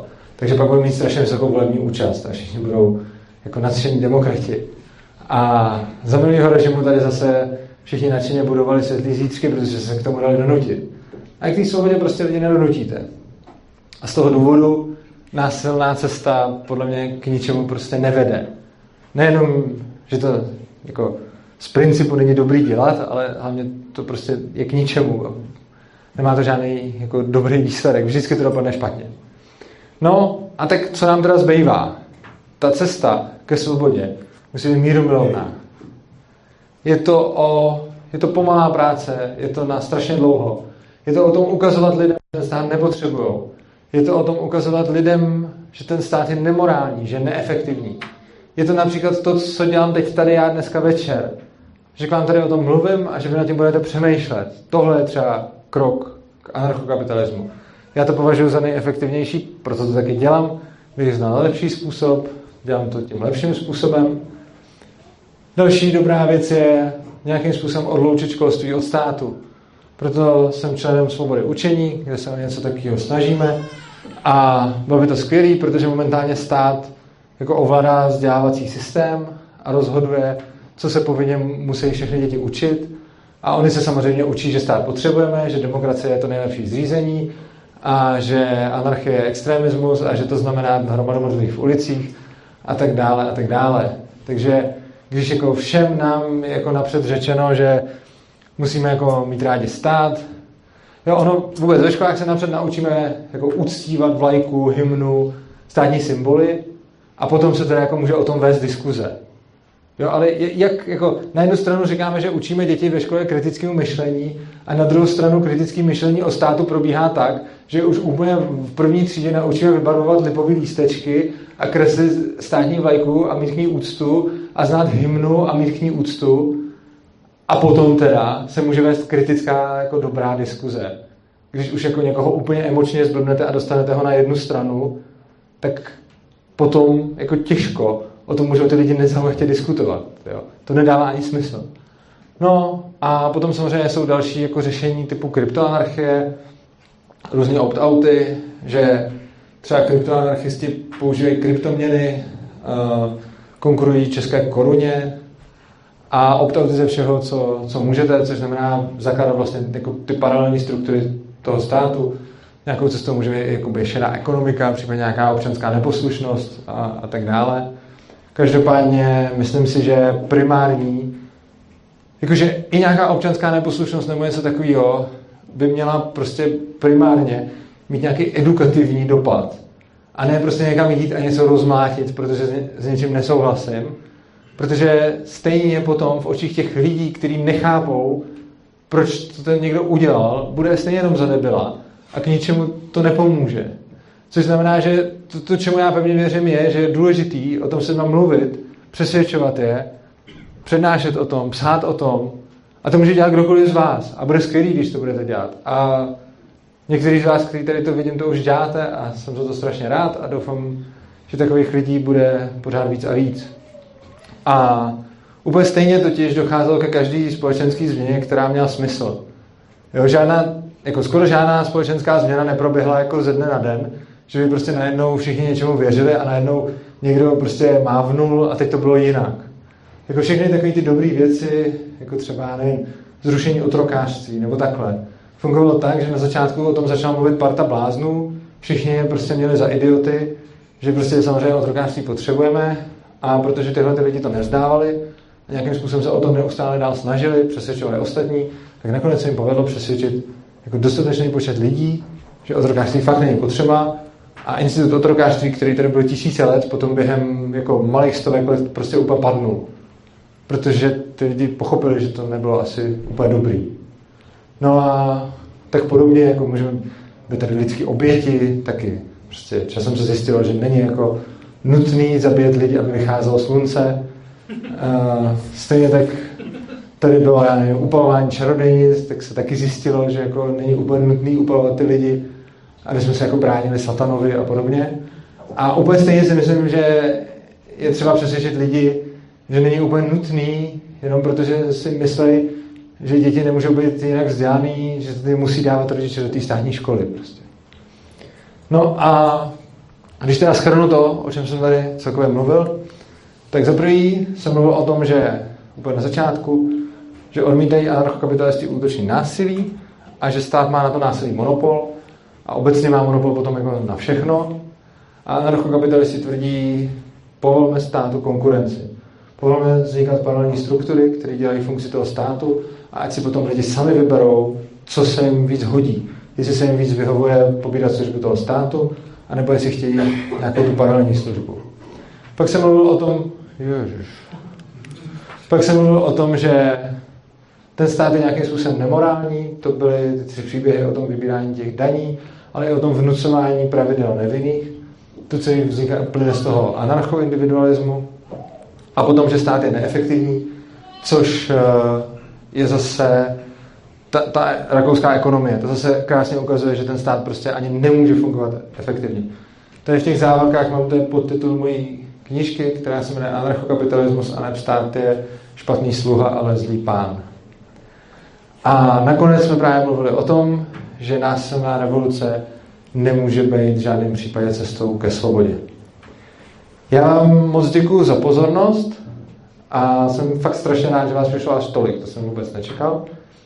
A teď bych dal prostor pro nějaké dotazy, protože už těsně před přednáškou se mě tady třeba někdo něco ptal a já jsem řekl, že odpovím po přednášce. Takže kdo má nějaký dotaz, se může psát, nebo budeš dávat ten mikrofon, nebo jak to vidíme? Nebo Chceš něco? Jo. Tady někde máme ochotnou asistentku Marku. Vidíte dobře? Jo. Jsem- Jednodušší mikrofon, že? jo.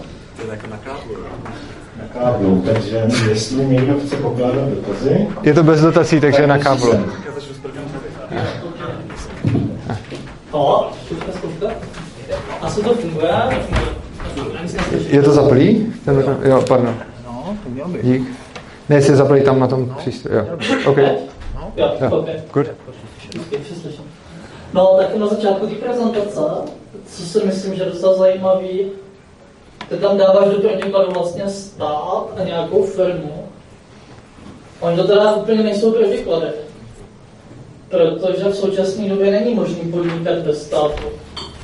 Jo, není vlastně možný podnikat způsobem, který je úplně nezávislý na státu, že jo, a, a vlastně naše právní, máme nějaké právní subjekty, které fungují jako firmy nebo korporace, které jsou ale regulované státem v tom smyslu, že musíš založit nějaký druh vlastně jako schváleného druhu podnikání, abys mohl podnikat. Chci se zeptat na to, jestli má, máš nějakou a máš nějakou přednášku, která se zabývá tímhle, jako čistě anarchistickým podnikáním. Já jsem nedával do protikladu úplně stát a firmu, já jsem spíš dával monopolní a No, konkurenční jasně, prostředí. A e, samozřejmě bohužel v dnešní době jsou ty firmy regulované, což je fakt, ale to je něco, s čím já jakoby nesouhlasím a co si nemyslím, že by tak mělo být. A speciální přednášku na podnikání v anarchii, no ono, ono je hrozně zajímavé, že jako co potřebujeme k podnikání dneska. Jo, dneska potřebujeme k podnikání úplně všechno a skoro nikdo to, to nemůže začít bez toho, aby nad tím prostě strávil úplně jako moře času. Takže když jako, jako můžeme dát před, jako kdyby byla přednáška o tom, jak podnikat ve státu, tak já nevím, když chcete jít a začít prodávat párky v rohlíku, tak musíte, tak je přednáška o tom, jak si seženete eh, hygienické povolení a živnosták a EETčko a jak si seženete účetní a jak budete odvádět daně a jak, jak budete vyplňovat kontrolní hlášení a jak potom podáte daňové přiznání a jak můžete někoho zaměstnat. A přednáška o tom, to tam v Ankapu by byla něco jako běžte si někam nakoupit ty párky, otevřete si stánek a běžte je prodávat. No. Takže jako ta přednáška podle mě úplně nedává smysl. To podnikání... No, spíš by ta přednáška jako měla být opačně, o tom, jakoby, jakým způsobem je to dneska deformovaný a vlastně jo, vlastně odhalit ty deformace, které jako si myslím, Jo. že jakmile to dneska nevnímají, že by to mohlo být zajímavý. OK, je to, je to zajímavý nápad, přímo o tom přednášku nemám. Eh, Můžu se nad tím zamyslet, rozhodně to rozebírám v různých přednáškách, to naťukávám tohle ten. Každopádně dě- děkuju teda za dotaz a spíš by měl někdo nějaké jako z začátku dá- spíš dotazy než připomínky a pak jakože ono, aby to lidi potom nenudilo, takže spíš jako kdo má spíš dotaz. Jo, tady byl dotaz, to vím, že byl, jo, super. Uh, no, tě, já bych měl dotaz, jsem teda nečetl tvoji knihu, ale jak to řešíš s policejní uh, službou a tady s tímhle, protože stát má monopol na násilí a kdyby to nás na ten monopol na to jako neměl, tak to předává případně těm firmám a co tím, že nepřijde ten úředník, tak pak přijde ten mafián jako do, toho artbaru. A co vlastně zabrání tomu mafiánovi přijít, kromě toho, že bude platit jako tu ochranu nějaké firmě. Eh, To je škoda, protože já jsem čekal ten dotaz, který jste mi dával před přednáškou. A tenhle ten je zrovna takhle. Tenhle je hodně rozvelký. Mám to jednak v té knize, jednak to vysvětluju na spoustě přednášek a teď o tom budu mít zrovna jakoby celou, jako takhle. Eh, Je to dobrý dotaz, odpověď je extrémně složitá a dával jsem ji už fakt mnohokrát. Já se chci zeptat, uděláme takovou malou anketu v publiku. Uh, za předpokladu, že odpověď na tenhle ten dotaz je dlouhá a můžete si ji najít všude na netu i v mý knížce. Kdo i tak chce, abych tady to zodpověděl? OK. A kdo nechce, protože mu to přijde ztráta času? Hm, tak super, no, tak. to jsem prostě nechtěl.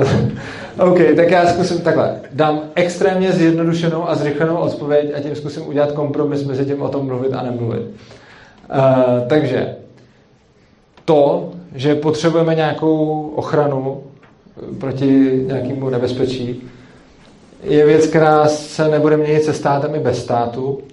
A momentálně nám tuhle tu službu poskytuje stát. Tuhle službu můžou poskytovat i normální soukromé firmy. A i teď ji trošku poskytují, ale samozřejmě jsou z toho trhu téměř vytlačený. protože tuhle tu službu jako poskytuje, poskytuje stát.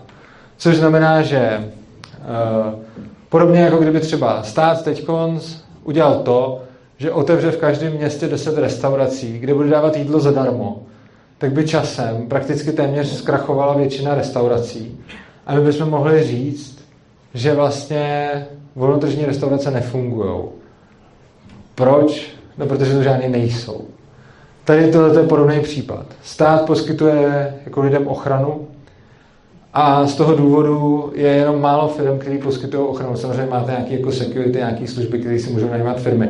Ale většinou to nevyužije běžný jednotlivec, protože tady má tu policii, která nějakým způsobem ten pořádek zajišťuje. Ale úplně stejně, jako kdykoliv je po něčem poptávka, tak potom někdo si vydělá tím, že to začne lidem nabízet. Což znamená, že když by stát najednou nenabízel tu ochranu, tak se najdou podnikatelé, kteří nabídnou lidem tyhle ty služby místo státu. A tohle je extrémně zjednodušená odpověď, u který si jako plně uvědomují, že vyvolá spíš víc otázek než odpovědí, ale dávám ji zjednodušenou, protože asi tak polovina lidí to nechtěla v dlouhý verzi poslouchat a hlavně si to můžete najít jako u mě na tom YouTube kanálu o tom mám jako, o tom, jako tato otázka padá skoro na každý přednášce, takže většinou, když se podíváte na tu přednášku klasický ANCAP a klikněte někam dozadu do diskuze, tak se tam o tom bavím. A nebo taky jsou tam o tom přímo dvě přednášky vymáhání práva a teď vyjde další, která bude jakoby policentrický právo, policentrický právo v kostce. Takže o tomhle tom se určitě může, anebo se to můžete dočíst v té knížce. Já se omlouvám, že jsem vás takhle odbil, ale je to proto, že ono opravdu to vysvětlíte třeba jako i třeba na hodinu. Jo? Ne, že by to potom bylo tak složitý, ale jako ve výsledku pro ty lidi to pak může být hrozně jednoduchý tu službu používat, ale vysvětlit to je složitý. Stejně jako třeba uh, používat mobilní telefon dokáže celkem každý snadno, ale vysvětlit, jak se budou vyrábět mobilní telefony, by bylo asi na dlouho. No, dobře, tak já přejdu na jinou otázku. Uh, povídal jsi o tom dítěti, jak když si vychovávám dítě po svým, prostě ho učím a dávám mu cokoliv, co potřebuje a, a prostě kvete, akorát prostě nechodí do nějaké školy nebo nesplňuje nějaký ty podmínky, co nám prostě stát dává, takže přijdou prostě lidi ze státu a dítě nám zabaví a že to je prostě to nejhorší. A já opět cítím ty emoce v tom, to já bych prostě rozhodně nechtěl zažít, a mě takhle vzali vlastní děcko. Na druhou stranu, co takhle, když prostě u souseda soused děcko z mládí a sexuálně zneužívá, tak kdo pak zasáhne zase. Tak jako na to ta služba tam je, jako to, že se občas prostě není efektivní, není 100% korektní, jako co ty případy, ve kterých prostě ta služba má smysl. To je vlastně stejná odpověď jako předtím. Máte zájem o nějakou službu, takže ji může někdo poskytovat i volnotržně. Což znamená, že uh, úplně stejně jako je ta firma, která bude vás chránit proti tomu, aby vás někdo přepad, tak může chránit sousedovo dítě proti tomu, aby ho sexuálně zneužíval. Uh, to, že to dneska dělá stát, neznamená, že by to bez státu nedělal nikdo. Je to podobné jako s těma restauracemi. Kdyby teď stát všude otevřel restaurace a dával tam jídlo zadarmo, tak prostě jako zkrachuje většina restaurací, což ale neznamená, že oni by nefungovali, kdyby to stát nedělal. A myslíš, že takový absolutní kapitalismus by takovou službu zadarmo jako někdo dělal? A když ne zadarmo, tak jako kdo to bude platit, to děcko? Já jsem neřekl zadarmo. Eh, platilo by to, třeba vy byste to platil. Platilo by to všichni lidi, kteří mají zájem na tom, aby se tohle to řešilo. No, já nechci odpovídat za to, tak jenom jestli k tomu může být nějakou připomínku. Eh, já bych připomínky spíš nechal, já bych, já bych spíš nechal fakt jako dotazy a připomínky až jakoby potom, ideálně. Mě to napadlo rovnou k tomu. Tak já myslím, že ještě poslední, pak už předám. Uh, tu otázku jsem si pokládal na začátku, na tu, na tu skoro, bych chtěl reagovat. Tak uh, jak, se, jak se vlastně zhoduje ten anarchismus kapitalismem, protože dle mého názoru anarchismus jak, jak spovídá prostě proti nějaké vládě, proti nějakým sociálním takovým strukturám, proti nějakým hierarchiím. A kapitalismus je facto uh, o hierarchii založený na ekonomice a na, na trhu, na. Prostě. Nehierarchická společnost je čistá iluze. A mimo jiné, a mimo jiné třeba je zajímavý, to jsem teď nedávno četl zajímavý argument, že vlastně anarchokapitalisti nemají nic proti hierarchii, mají proti nedobrovolné hierarchii. Což znamená, že když přijde stát a vnutí vám tu hierarchii, tak je to špatně. Ale když vy sám se necháte zaměstnat a jste ve firmě v podřízené pozici, tak to byla vaše volba a tahle ta hierarchie je v pořádku. Což znamená, že anarchokapitalisti rozhodně nejsou proti hierarchii. Naopak, hierarchická společnost dává smysl a přenáší řadu benefitů. Důležitý ale je, aby se nikdo té hierarchie nemusel nutně účastnit, když nechce a mohl si to zřídit po svém. A ta zajímavá věc právě od těch ostatních anarchistů je, a že často jako anarchisti, socialisti, kolektivisti, kteří prostě říkají, jsme proti hierarchii, eh, tak tvrdí, že prostě to není možný, i když to ten člověk dobrovolně chce. Ale potom oni by vlastně museli odmítat i třeba jako hierarchický vztahy, jako mezilidský. Jakože třeba, co když máte pár, ve kterým oběma dvěma vyhovuje, že jeden je prostě dominantní a druhý je submisivní člověk a jeden v tom vztahu víceméně rozhoduje a ten druhý mu věří a cítí se tím bezpečí a chráněný, tak v momentě, kdy jako řeknete, že hierarchie je špatně, tak i takovýhle vztah by byl najednou špatně. A ono potom těžko rozlišíte, kdy je jako rozlišovat mezi takovýmhle dobrovolným vztahem třeba mezi jako partnerama a potom najednou říct, jako, že mezi partnerami je to OK, ale už jako zaměstnanec a zaměstnavatel už je to jako špatně. Prostě anarchokapitalisti neodmítají hierarchii, pouze nedobrovolnou hierarchii. Což znamená, že je to v souladu s tím kapitalismem. Mohu dotaz? Ano. Jo, ja by som sa chcel spýtať teda na tému antivaxery a kolektívní imunita v zmysle žiť a nechaj žiť, kedy teda svojím neagresívnym rozhodnutím ohrozuje životných ostatných. A zároveň by som teda na tejto otázke chcel eh, tak nejak konceptuálne simulovať prípad, kedy keď sa riadíme napríklad podľa pravidel anarchokapitalistov, alebo proste týmto, čo hovoríš, nevždy to funguje. Eh, já myslím, že to funguje a já osobně si myslím, že jako neočkovat je hazard mnohem větší než očkovat, ale zároveň jsem zastáncem toho, aby nikdo nebyl nucen očkovat, což znamená, že očkování by mělo být dobrovolný a pokud je někdo jako antivax, tak by to měla být jeho věc. Ale zase, na rozdíl od dnešní společnosti, by ve svobodné anarchokapitalistické společnosti si mohli všichni vybrat takovýhle lidi diskriminovat a vylučovat ze svých služeb. A zdravotní pojišťovna by si mohla vybrat takový lidi nepojistit nebo jim to strašně napálit a natáhnout je. Ono dneska je jako, dneska je to vlastně hrozně blbě nastavený vůči člověku, vlastně vůči obou skupinám. I vůči těm antivax, i vůči těm ostatním. Na jednu stranu, jakoby ti, kdo jsou přesvědčeni, že svoje dítě očkováním by nějakým způsobem poškodili, já si, já si třeba myslím, že jako neočkovat svoje dítě je, je jako obrovský hazard a je to nezodpovědný. Na druhou stranu chápu, že spousta lidí má k tomu jiný přístup a myslí si, že by svoje dítě měli neočkovat. A dneska jsou tyhle ty lidi jakoby donucený se nechávat očkovat.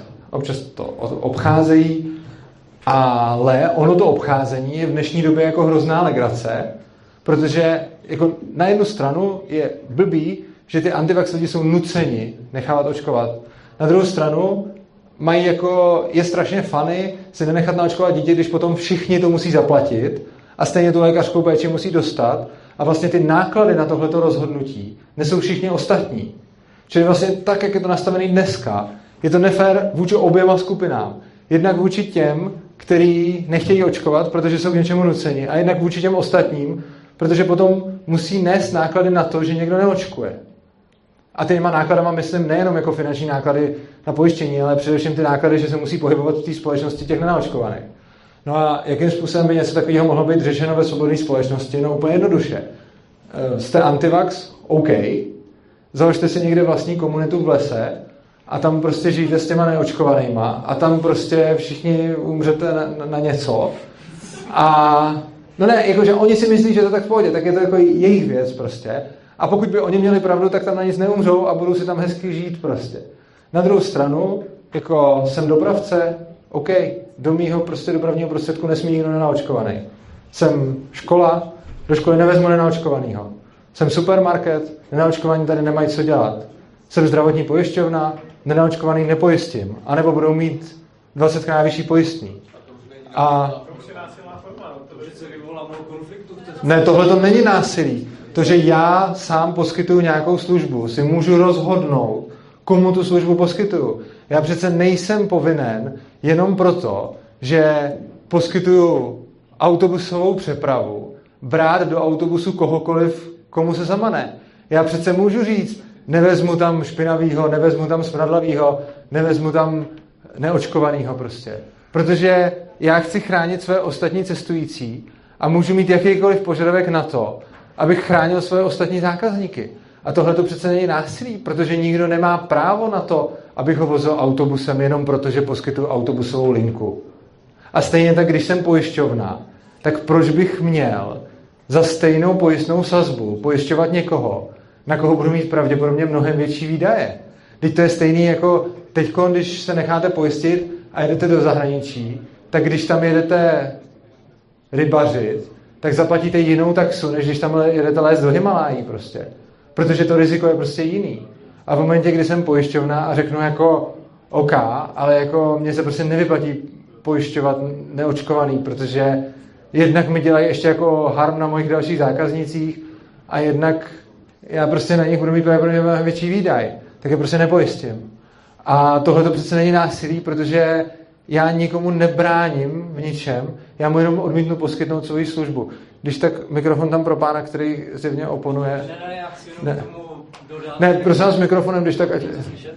Pardon, je to lepší? Jo, výrazně. Určitě, dobře, není to násilí, ale je to jakási, jako, je to uplatňování formy moci. A stejně já tím, teda, když nastavím tyhle pravidla, tak eh, ti lidé, kteří budou chtít využívat těchto služeb, tak stejně nepřímo vlastně donutím k tomu, aby, když se bavíme o tom očkování, tak aby to očkování podstoupili. Protože jinak já je vylučí, vylučuju z těch služeb, jo, a vlastně tímto já uplatňuju tu moc, kterou mám, protože poskytuju tu službu. Já jsem nikdy nemluvil proti uplatňování moci. Já jsem mluvil proti násilí. Uh, uplatňování moci, kterou máte, to děláme všichni pořád. Všichni pořád uplatňujeme nějakou moc. Já teď tady na vás uplatňuju nějakou svou moc, protože jsem toho hodně načet, protože jsem si toho hodně nastudoval a protože třeba asi umím mluvit, tak ve výsledku jsem sem pozvaný a vy mě posloucháte a tím já uplatňuju svoji moc. Uplatňování moci je úplně běžná věc, která se ve společnosti děje, bude se dít pořád a nikdy se tomu nevyhnete. A to, co jste říkal, není donucování těch lidí, aby se nechali naočkovat. To je pouze to, že donutíte nést následky za své rozhodnutí. Jo? Dneska je to tak, že teoreticky se všichni očkovat povinně musí, což je špatně, protože tím jako násilím nutíte ty antivax, aby nechali očkovat své děti, což oni nechtějí dělat. Ale zase na druhou stranu, když už se jim povede tím prochlouznout, a ono se to dá mnoha způsoby, tak potom oni tím sice proklouznou, šíří si krásně svoji antivax víru, jak nemají očkované děti, ale doplácejí na to všichni okolo. A tohle, o čem mluvím, není donucení jich k tomu, aby očkovali. Tohle je pouze donucení k tomu, aby nesli následky svých rozhodnutí. A ono prostě, když hold chcete být nakažlivý, no tak musíte riskovat to, že ostatní lidi s váma prostě nebudou chtít nic mít, protože nechtějí onemocnět. Jo, to, jako, to je úplně stejný jako i dneska, já nevím teda, nevím upřímně, jaké jsou dneska podmínky přepravy a tak, ale mě by třeba i dneska přišlo poměrně logický, kdyby třeba přepravce řekl, že nebude pře- převážet lidi, kteří tam kašlou se zápalem plic. Nevím, jestli se to reálně někde uplatňuje, nebo jestli by to byla diskriminace nebo něco, ale prostě jako já, kdybych třeba provozoval nějakou přepravu, i teď konc, tak bych si tam, a, a kdyby mi v tom nebránil zákon, tak si tam normálně dám, že kdo prostě tam přijde a kašle na všechny, tak prostě nemá právo na, na cestu, protože já nechci, aby tam ostatní lidi museli trpět to, že on je nakažlivý. Že? Takže jako, ne, není to jako jejich útlak. Je to prostě jenom to, že dáte těm ostatním lidem svobodu si vybrat, jestli s takovými lidma chtějí nebo nechtějí něco mít. Tam je další dotaz? Já nevím, jestli to k tématu, já nevím, jak to poznat. Jo, je to téma. Ale antivax si můžou udělat svého Jo, Andělek si můžou udělat svého dopravce. Rychlou připomínku, že tím vzniká poptávka po jiných službách, které můžou právě poskytovat Ano, a přesně to je ta krása nepředvídatelnosti trhu. E, Samozřejmě v momentě, kdy prostě bude antivax dostatek, tak oni si můžou udělat vlastní autobusovou přepravu antivax only, anebo ne, nebo třeba klidně tam můžou brát všechny, to je jedno. Ale prostě jako všechno je to v pořádku, protože nikoho k ničemu nenutíte a necháte ty lidi, ať si to prostě zorganizují po svém. A pokud bude těch antivax jako fakt hodně, tak nakonec oni si založí jako svoji třeba paralelní společnost a pak můžete mít dvě společnosti, kde jedna bude očkovaná, druhá bude neočkovaná a zase, pokud současný jako vědecký poznání má pravdu, tak ta neočkovaná asi za chvíli vymře. Ale pokud se současný vědecký poznání mílí, tak nevymře a tím se dokáže, že mají vlastně pravdu. Jo? Čili ona je to taková jakoby dobrá krása v tom, že v obou dvou těch případech se stane to, že každý si ponese následky těch svých rozhodnutí a když prostě jako připustme možnost, že antivax mají pravdu, všechny ty studie jsou zmanipulované a prostě očkování je jako farmaloby a řekněme, že by to takhle bylo. No tak to se dá celkem jako experimentálně ověřit. Budeme mít prostě antivax subkomunitu někde, oni tam budou mít svý město, tam bude někdo očkovaný a teď se zjistí, že tam žijou 50 let a že pohoda a že tam nemají žádný nemoci.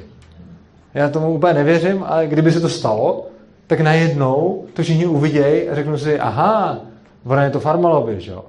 Ale, jako, ale třeba, a to si myslím spíš se stane, že při první ráně něčeho, kdy jich tam prostě 20% vymře, se najednou všichni rozmyslí a poběží se nechat naočkovat. No. Takže, jako, ale zase, jako tím já nechci jako schazovat ty lidi, jenom protože jako, problém demokracie obecně je ten, že člověk s jiným názorem mě vlastně ohrožuje. Jo? Protože vlastně, když je někdo, a to, a to není jenom na, na tu vakcinaci, to je prostě i na výchovu dětí a tak dále. Prostě i proto jsou dneska lidi tak strašně agresivní, jenom protože má někdo jiný názor. No proč? Protože on jim ten názor může ve volbách vnutit. Jo? A já když budu jako protiočkovací, tak mě vlastně přímo ohrožují všichni lidi, kteří prosazují očkování. A já když jsem zase jako, že chci být, žít mezi naočkovanýma, tak mě všichni ty antivax ohrožují a tím se ty dvě skupiny začnou prostě nenávidět. Jo, stejně jako skupiny jako různých přístupů k výchově, různých přístupů ke všemu. A ty lidi se strašně nenávidí proto, že prostě ta demokracie tu nenávist přímo vyvolává, protože jenom proto, že má někdo jiný názor, tak mě ohrožuje, protože mi ho může skrze volby vnutit. Ale ve svobodné společnosti mě to může být vlastně jako jedno. Mně může být jedno, že někde vedle je město neočkovaných lidí, který, když já mám svoji komunitu dostatečně jakoby izolovanou od těch neočkovaných, který to někdo prostě nepouští, tak mě může být jako jedno, co oni si tam dělají. Jako, může mě to třeba mrzet, že tam pak umřou, ale mě to jako nezabije, že jo. A tímhle způsobem, jako i kdyby, i kdyby oni měli pravdu a já jsem se mýlil, tak se nakonec jenom ukáže to, že já jsem se nechal úplně zbytečně očkovat a zbytečně jsem naočkoval své děti a oni tam budou prostě žít, krásně to tam bude všechno skvétat a časem oni na základě tohohle přesvědčí jako většinu nebo všechny lidi o tom, že vlastně měli pravdu. Tak jim jako dejme tu šanci. Jako oni chtějí risknout ten život a život svých dětí na to, že mají pravdu. No tak když chtějí, tak ať to jako risknou prostě. Jo? Ale nutit jim to je jako podle mě špatně. Tak, ano.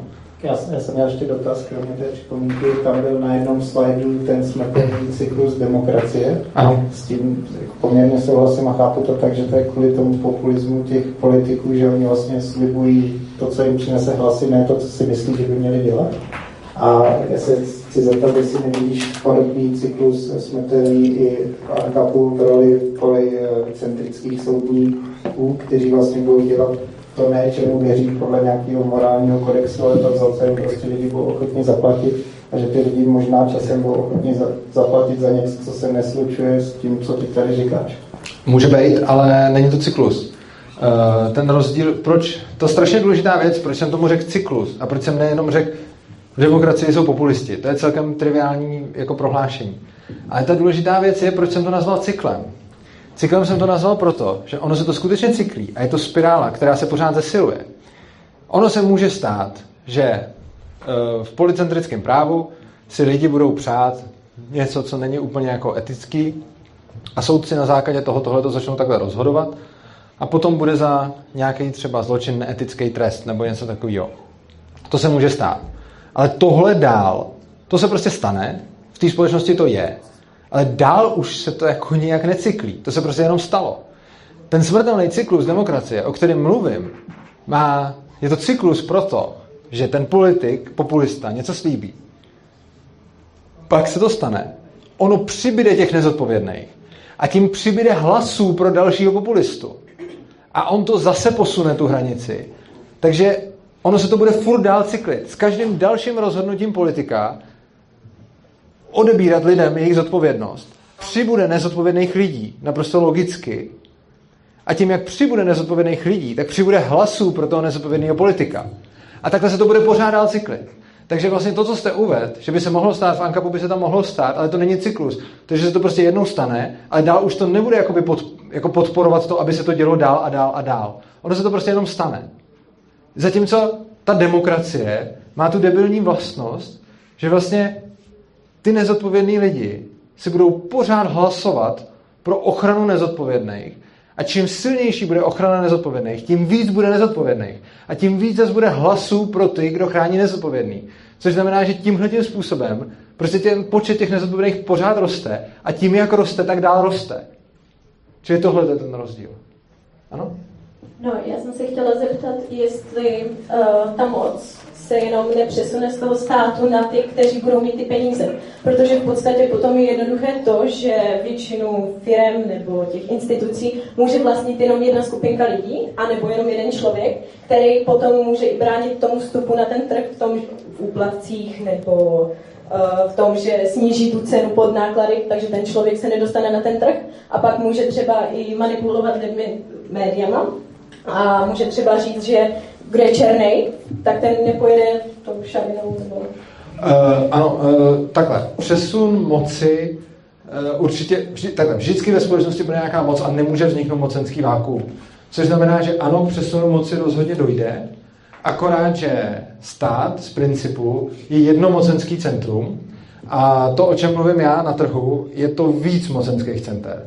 A to, co já tvrdím, je, že je lepší, když je ta moc skutečně rozdělená. On sice stát to nějakým způsobem jako simuluje, že jako říká, že má, nebo říká, on to jako dělá, že má prostě nějaký kontrolní mechanismy, že ta moc teoreticky není teda v rukou jednotlivce, ale je stejně pořád v rukou jedné organizace. To, o čem mluvím já, je, že ta moc půjde do rukou více organizací. A těch více organizací si vzájemně jako se bloku, protože máte spoustu lidí, kteří chtějí tu moc, o to je vždycky zájem, právě protože mocenský vákuum nevzniká a vždycky budete mít velký počet lidí, kteří tu moc chtějí, tak výsledkem bude to, že každý z nich se bude snažit tu moc jako získat pro sebe. Ale tím, že budete mít 50 všeho schopných a schopných top manažerů a top, uh, jako, prosím? Že to je otázka. Ne, to není otázka. To, to je... může být skupinka lidí, kteří budou to... Já se k tomu dostanu. Je, okay. Máte prostě rozhodně spoustu lidí, kterých, z nich každý chce být prostě ten mocný. A oni, tím, že každý z nich chce být ten mocný, tak právě tahle ta touha pomoci mu brání se spojit s těma ostatníma, protože by se musel o to moc dělit. Což znamená, že když má, to je stejné jako dneska máte prostě spoustu velkých firm. Máte prostě firmy v IT, máte firmy ve stavebnictví, máte firmy prostě ve všem možným. A taky se nám neděje úplně to, že by se tyhle ty lidi jako všichni jako dohromady dohodli, protože on každý se snaží získat tu moc a, a ty peníze pro sebe. A tím, jak se to snaží získat pro sebe, tak přesně ta vlastnost, kterou on má, ho vlastně nás chrání před tím jedním monopolistou, protože právě máte vždycky hodně lidí, kteří chtějí urvat pro sebe všechno tu moc a tím, jak ji chtějí urvat pro sebe, si zároveň vzájemně brání ji urvat, protože se oni musí tím tím způsobem dělit. A samozřejmě, kdyby došlo k úplně jako extrémnímu scénáři, který je podle mě přesně z tohoto důvodu nepravděpodobný, protože každý ten jako rváč pomoci nechce být jako, víte co, těch lidí, jako hodně schopných, i teď, když se podíváte jako na ty fakt velké firmy, tak těch velkých firm nejsou jako jednotky, těch velkých firm jsou jako desítky. A každý z těch jako top majitelů, těch, kteří prostě chtějí to všechno vlastně, a ty firmy taky nejsou vlastně jedním člověkem většinou a tak, a tak jsou to prostě jako nějaký stovky lidí, jako strašně mocných, co něco jako mají. A oni tyhle ty strašně mocní lidi chtějí být mocný a ne být jedním z dvou set mocných v nějaké jako skupince. Právě pro tuhle tu svoji vlastnost, že chtějí tu moc. Že? Což znamená, že právě ta jejich vlastnost, ta touha pomoci jim brání v tom, aby se stali jedním z mnoha, kdo se o tom moc dělají. Ale i kdyby se to stalo, a i kdyby se to, to tak máte vlastně v podstatě takový parlament najednou. A vlastně to, co se potom stane, je, že vznikne stát. Jo, jakože v momentě, kdy se někomu by se povedlo na trhu jako centralizovat moc do jednoho bodu, tak máte vlastně stát. Protože přesně takhle stát vzniknul. Ale nedemokracie. No máte diktaturu, ale jakože to, jestli se tady za 50 let stane diktatura z Ankapu, jako to, kam dneska vede demokracie, rozhodně není svoboda.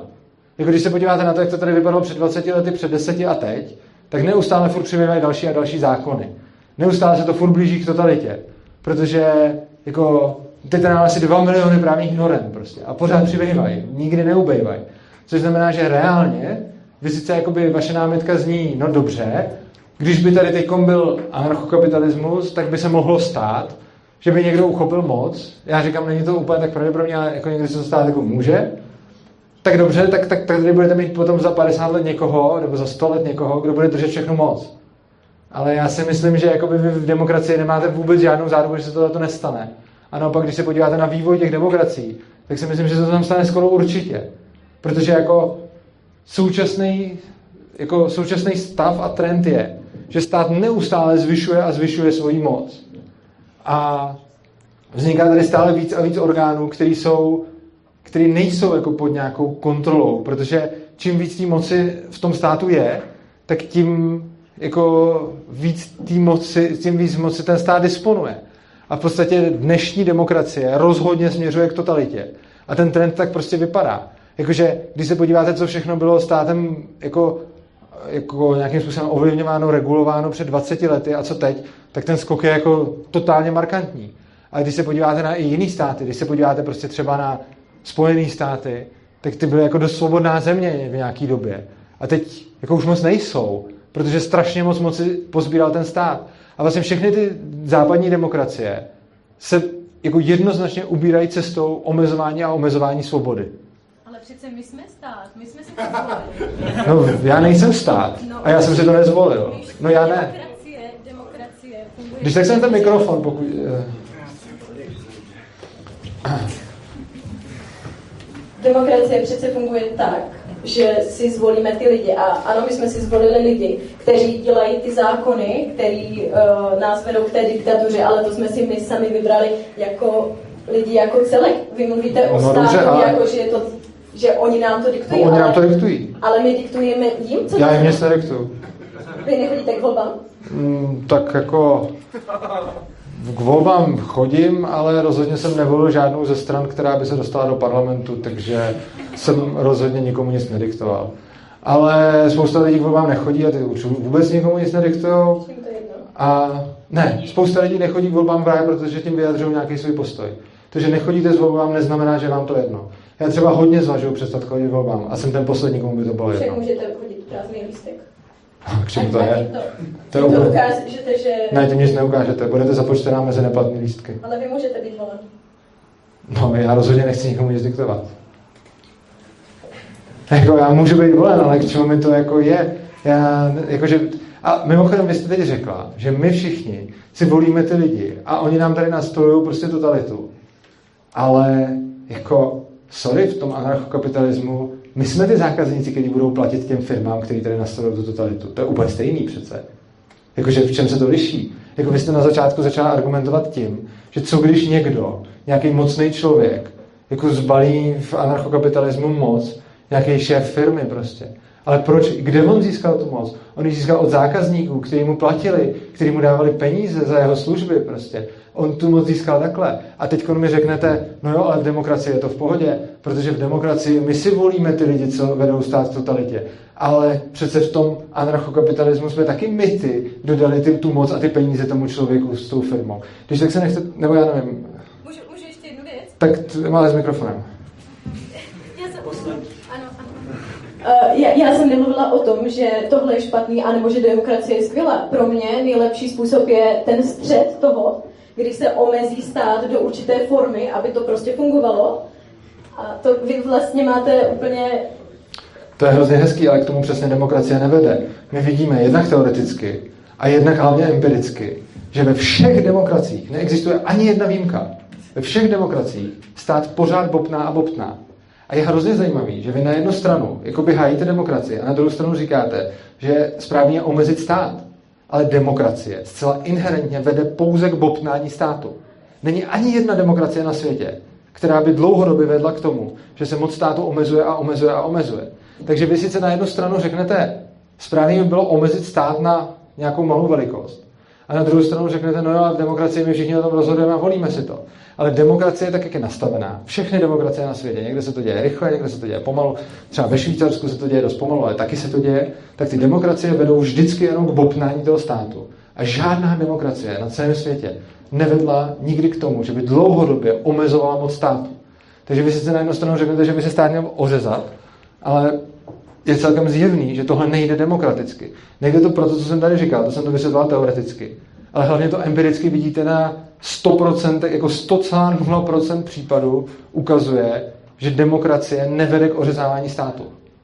Což znamená, že jako si vlastně musíte vybrat, buď omezovat stát nebo demokracii. Protože nemůžete mít obojí najednou. Jo, já se omlouvám, že teda utírám takovou horkou debatu, aby to tady začalo vypadat tak na předvolební debatě. no, nicméně, ty jsi už můj dotaz před chvílí neťuknul, ale já s tebou souhlasím, že o těch specifických věcech si můžeme něco dočíst. A tak bych se chtěl zeptat tak hodně obecně. Jak moc si myslíš, že anarchokapitalismus v tom ideálním stavu je něco, k čemu my jako lidstvo určitě budeme směřovat? Jo, když se podíváme na minulost, tak můžeme sledovat nějaké sociologické tendence ve společnosti a s dostatečným počtem lidí se jako v sociologii můžeme dívat na lidi jako na třeba atomy ve fyzice a trošku třeba předpovídat budoucnost. Tak uh, jak moc je potřeba vlastně jako zásah nás lidí a třeba i tebe jako uh, takovou činnost, co teďka tady děláš vzdělávací, aby jsme do tohohle stavu dospěli. A, a nebo si třeba myslíš, že bez nějakého zákroku budeme právě směřovat k tomu jako čím dál většímu despotismu a diktatuře státu a prostě musíme zasáhnout. Otázka je, co se myslí zákrokem. Pokud si zákrokem myslí nějaká velká změna, tak si myslím, že nějaká revoluce a podobně není jako cestou, ale samozřejmě všechny společenské změny, které k něčemu vedly, měly jako podmínku to, že se tam objevili nějaký lidi, kteří začali ostatním vysvětlovat, že si myslí, že něco je třeba špatně, něco je třeba správně a že něco je třeba změnit. Takže nemyslím si, že věci se mění sami, myslím si, že věci mění lidi a myslím si, že to, aby jsme se k nějakému anarchokapitalismu dostali, je jako strašně daleko. Já si nemyslím, že se toho jako dožiju, ale myslím si, že je strašně důležitý, aby bylo co nejvíc lidí, co se o něco takového snaží, protože ona už ta cesta k tomu dává smysl. Ono už třeba jenom to, že by se třeba povedlo omezit tu neustálou rozpínavost toho státu, která tady je, tak to už by bylo skvělé. A je spousta lidí, kteří třeba nejsou anarchokapitalisti, kteří jsou třeba minarchisti, že zastávají malý stát. A pro mě jsou to všechno v podstatě jako spojenci. A já mám rád a chci, aby dělali to, co dělají a chci, aby o tom mluvili s lidma, protože jako mně přijdou strašně hloupý taky ty jako nesmířlivý hádky mezi anarchistama a minarchistama, kdy prostě si nadávají a podobně, protože si myslím, že by měli táhnout za jeden pro vás a všichni by se měli snažit vysvětlovat lidem, že by bylo dobrý napřed zastavit tu rozpínavost toho státu a já budu podporovat každýho, kdo se o tohleto pokusí. A i to je třeba důvod, proč, já nevím, chodím k volbám. Já si nemyslím, že se jde provolit k větší svobodě. Já si ani nemyslím, že by ty strany, které volím, nebo něco takového, že by mohly možná, jako, že by něco jako reálně změnili. A ani si nemyslím, že když bych někoho zvolil, takže prostě výsledkem toho bude, že on mi prohlasuje někde svobodu. Tohle tomu moc nevěřím. Ale myslím si, že třeba ten hlas dávám proto, aby ty lidi, kteří ten hlas dostanou, byli třeba víc slyšet. Protože pro mě je fakt jako důležitá ta osvěta a to, že se s těma lidma mluví. A myslím si, že žádná změna se nestane sama od sebe. Myslím si, že, žádná, že to ani nebude jako prohlasovat nějak. Myslím si, že je to o tom strašně moc mluvit s lidma a šířit tu myšlenku a že ono se to prostě neudělá samo. Je třeba pro to něco dělat, ale myslím si, že to má smysl, byť je to pro mě úplný počátek té cesty, to, co tady teď máme. A nemyslím si, že bych se dožil jeho konce, ale budu moc rád, když se dožiju prvního kroku prostě. Bude to začínat jako námitka, ale na konci z toho vypadne otázka. OK, tak to zkusíme zkrátit. Na kterou jste v podstatě už teď odpověděl. Myslím, že máte pravdu skoro ve všem, kromě jedné věci, ale to je ta nejdůležitější věc. On mezi, mezi státem a firmou není, není rozdíl nějaký. Stát je firma. Stát je firma, co vyhrála. Každá velká korporace má nebo většina velkých nadnárodních korporací má oddělení, které se věnuje tomu, jak zkomplikovat podnikání konkurenci. Je to úplně legální, jsou na to celá oddělení, říká se tomu ochrana biznisu. Kdyby Google mohl, tak samozřejmě pošle nějaké hitmeny do Bingu, Vertecu a podobně a nechá je tam postřílet. On by to udělal. A kdyby to neudělal, tak to udělají z toho Bingu. Prostě pošlou lidi, kteří vystřílí vedení Google. Tak to, tak to je to i s tím státem. Vy jste argumentoval tou, tou empirií, pokud jde o ty, pokud jde o, o to, že demokracie všude vedou k tomu, že se posiluje moc státu. Úplně stejně lze argumentovat, a ta empirie je ještě silnější, že stát vždycky vznikne. Neexistuje žádné, žádné období a žádná a, lokalita na světě v dějinách lidstva, kde by nebyla nějaká vláda, a to vláda území. To se ještě nikdy Může nestalo. postupně? Za prvé se milíte v tom s těma hitmanama. Oni můžou a neudělali to. A to je důkaz, proč se pletete. Vy jste řekl, že kdyby mohli, tak to udělají. Poslat hitmana někam je otázka, já nevím, milionů. Google má miliardy. Google může poslat hitmany do Bingu. Bing může poslat hitmany do Google. Nestalo se tak. Odpověď proti příklad, pletete se. Druhá, uh, druhá námitka, že nikdy neexistovalo období, kde by, uh, a místo, kde by nebyla centrální vláda na nějaké lokalitě. Opět, milíte se. Island, uh, řekněme 950 až nějakých Teď je otázka, ono se to může brát různě, ale třeba 1200, možná až ještě dál, záleží, co přesně myslíte centrální autoritou. Do nějaké míry Spojené státy v době kolonizace. V podstatě panovalo. Ve městech měli šerify. Vždycky vznikne nějaký... Ano, ale ty šerifové byly dobrovolně... Pozor, pozor, ty šerifové byly dobrovolně placeny. Ty šerifové byly dobrovolně placení a ty šerifové nebyly státní moc na začátku. Ty šerifové byly zpočátku placení těma lidma a byly to v podstatě soukromé osoby, které vykonávaly mandát, který na ní svěřili lidi, což je přesně v souladu s anarchokapitalismem. Já nemluvím o mocenském váku. Mocenské vákuum je nesmysl. Já mluvím o tom, že je možná konkurence. A to je celý. Já nemluvím o tom, že by neexistovala nějaká bezpečnostní služba. Já mluvím o tom, že ta bezpečnostní služba bude existovat na bázi volného trhu. Ta vaše chyba je, je antropologická. Je to úplně stejná chyba, jak udělají komunisti. Je, je to v principu to tež. Vy počítáte s tím, že lidi jsou dobří. Jo, a to není, Opět milíte se, nepočítám. Milíte se, nepočítám. Nepočítám s tím, že lidi jsou moudří, což znamená, že prostě tahle ta věta není pravdivá. Ani dobří, ani moudří. Je spousta moudrých i dobrých lidí a spousta lidí není moudrých a dobrých. Pouze tvrdím, že právě proto, že jsou mezi lidma různí zlí a tak dále, tak stát je v tomhle tom horší. Protože co se asi tak právě proto, že počítám s tím, že lidi nejsou dobří, nechci stát, aby ten největší grázl tady dělal premiéra. Protože přesně to se stane. A ono se to děje. Podívejte se, jako jeden z těch nejhorších z nás je teď premiérem a má nejvíc moci. Já nepočítám s tím, že lidi jsou dobří. Já počítám s tím, že mezi námi jsou zlí lidé. A proto nechci, aby byla koncentrovaná moc na jednom místě. Protože ta koncentrovaná moc na jednom místě platí jako mucholapka na ten nejzlejší. Což se můžeme ostatně přesvědčit. Dobře, to se stane vždycky. Vždycky se to stane. Ten Google nepostřídal lidi z Bingu z jednoho důvodu. Protože silnější Google, americký stát, mu to nedovolil. A není jiný důvod. Vždycky je nakonec nějaký nejsilnější Google, nějaký král. Vy si myslíte, vážně si myslíte, že firma jako Google nemůže nechat zlikvidovat člověka, aniž by se na to přišlo? Vy vážně věříte tomu, že když máte miliardy dolarů, tak nemůžete nechat někoho zmizet, aniž by se na vás přišlo? To, jestli si to myslíte, tak to považuji za extrémně naivní názor. Počkejte, ne, tak mi tak, bezpečně, řekněte mi.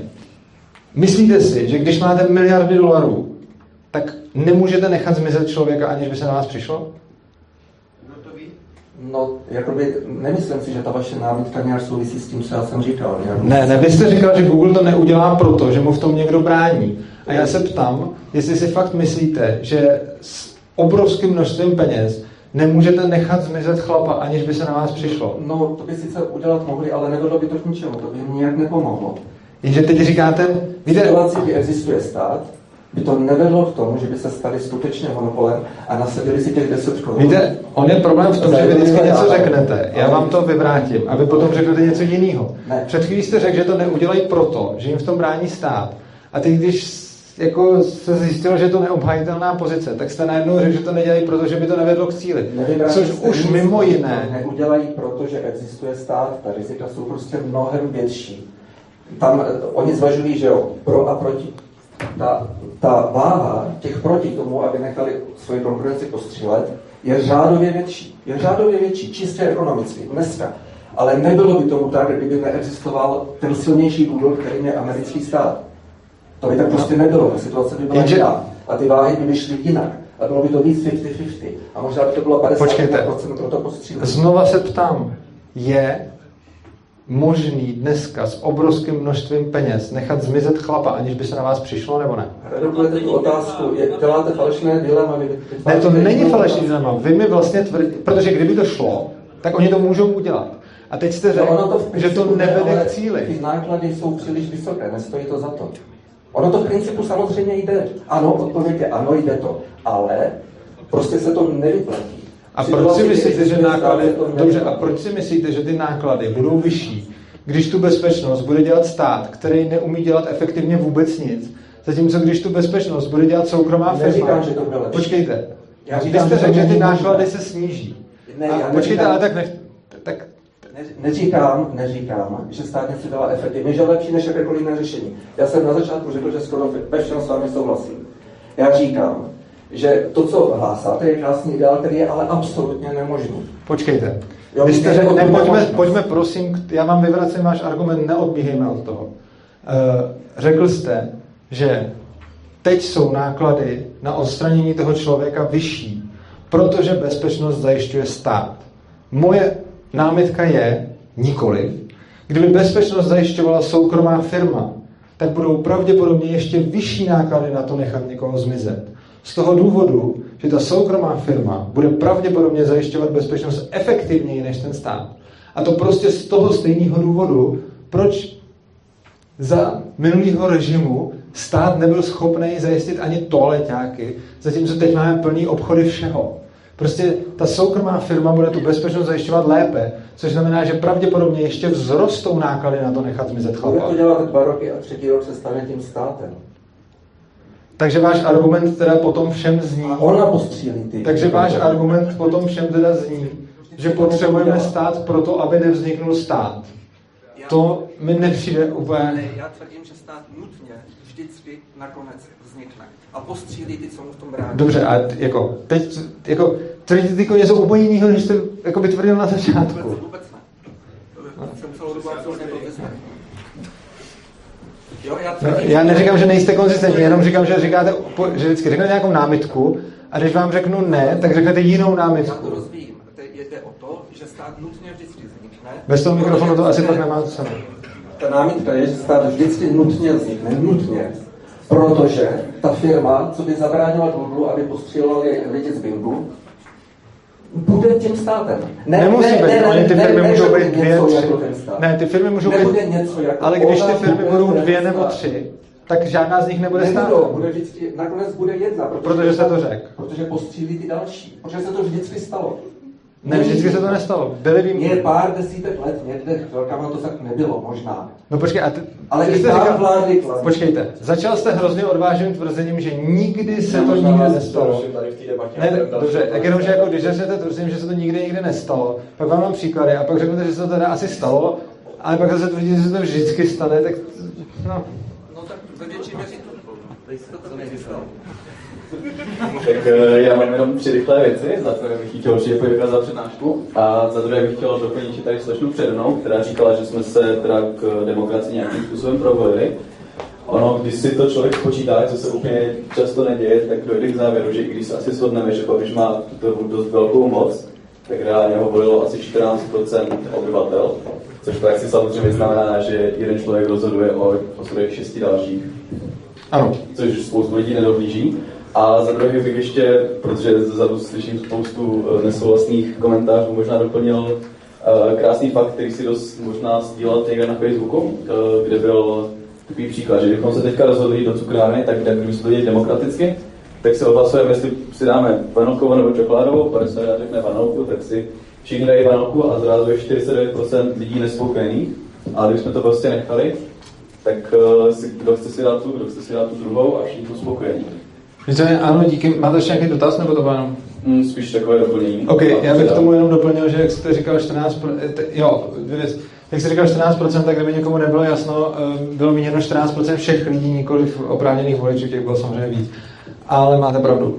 Eh, já bych asi pomalinku, protože vidím, že některý lidi už začínají odcházet, udělat nějaký postupný konec, pokud s tím organizátoři tak souhlasí a vidí to stejně. A jako, že by bylo možná jako pár posledních, nebo Pepo řekni prostě, jak to myslíš. No.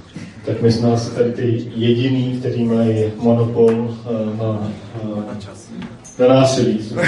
na čas. Takže dáme poslední tři dotazy. A potom tu diskuzi přesuneme k varům a tak podobně. A v souvislosti prosím fakt jenom dotazy, ne připomínky. Tak já jsem zrovna měl připomínky, protože nakonec si říkal, že máme mít připomínky. Já se, já se jako omlouvám. Vlastně tak, já, já, já, to předám někomu, kdo má OK. Já se omlouvám, že jsem řekl, že máte mít na konci připomínky a ono je tolik dotazů, že by bylo napřed, to jsme tady byli do půlnoci totiž. Tak se omlouvám všem, co chtěli mít připomínky a že se na ně nedostal. Um, možná to bude podobně jako s tou policií, že je to moc dlouhý, ale mě by zajímalo, jak to funguje v anarchokapitalismu s ekologií nebo s nějakou ochranou životního prostředí, když vlastně jako naše činnost ovlivňuje lidi na úplný okaždým konci světa. To znamená, co nás motivuje, aby jsme chránili prostředí, nebo co motivujete potom ty firmy. A jestli je nějaký jednoduchý vysvětlení, nebo si to pak net? Uh, asi vás teď spíš odkážu na ten net, protože existuje vysvětlení, ale není úplně jednoduchý.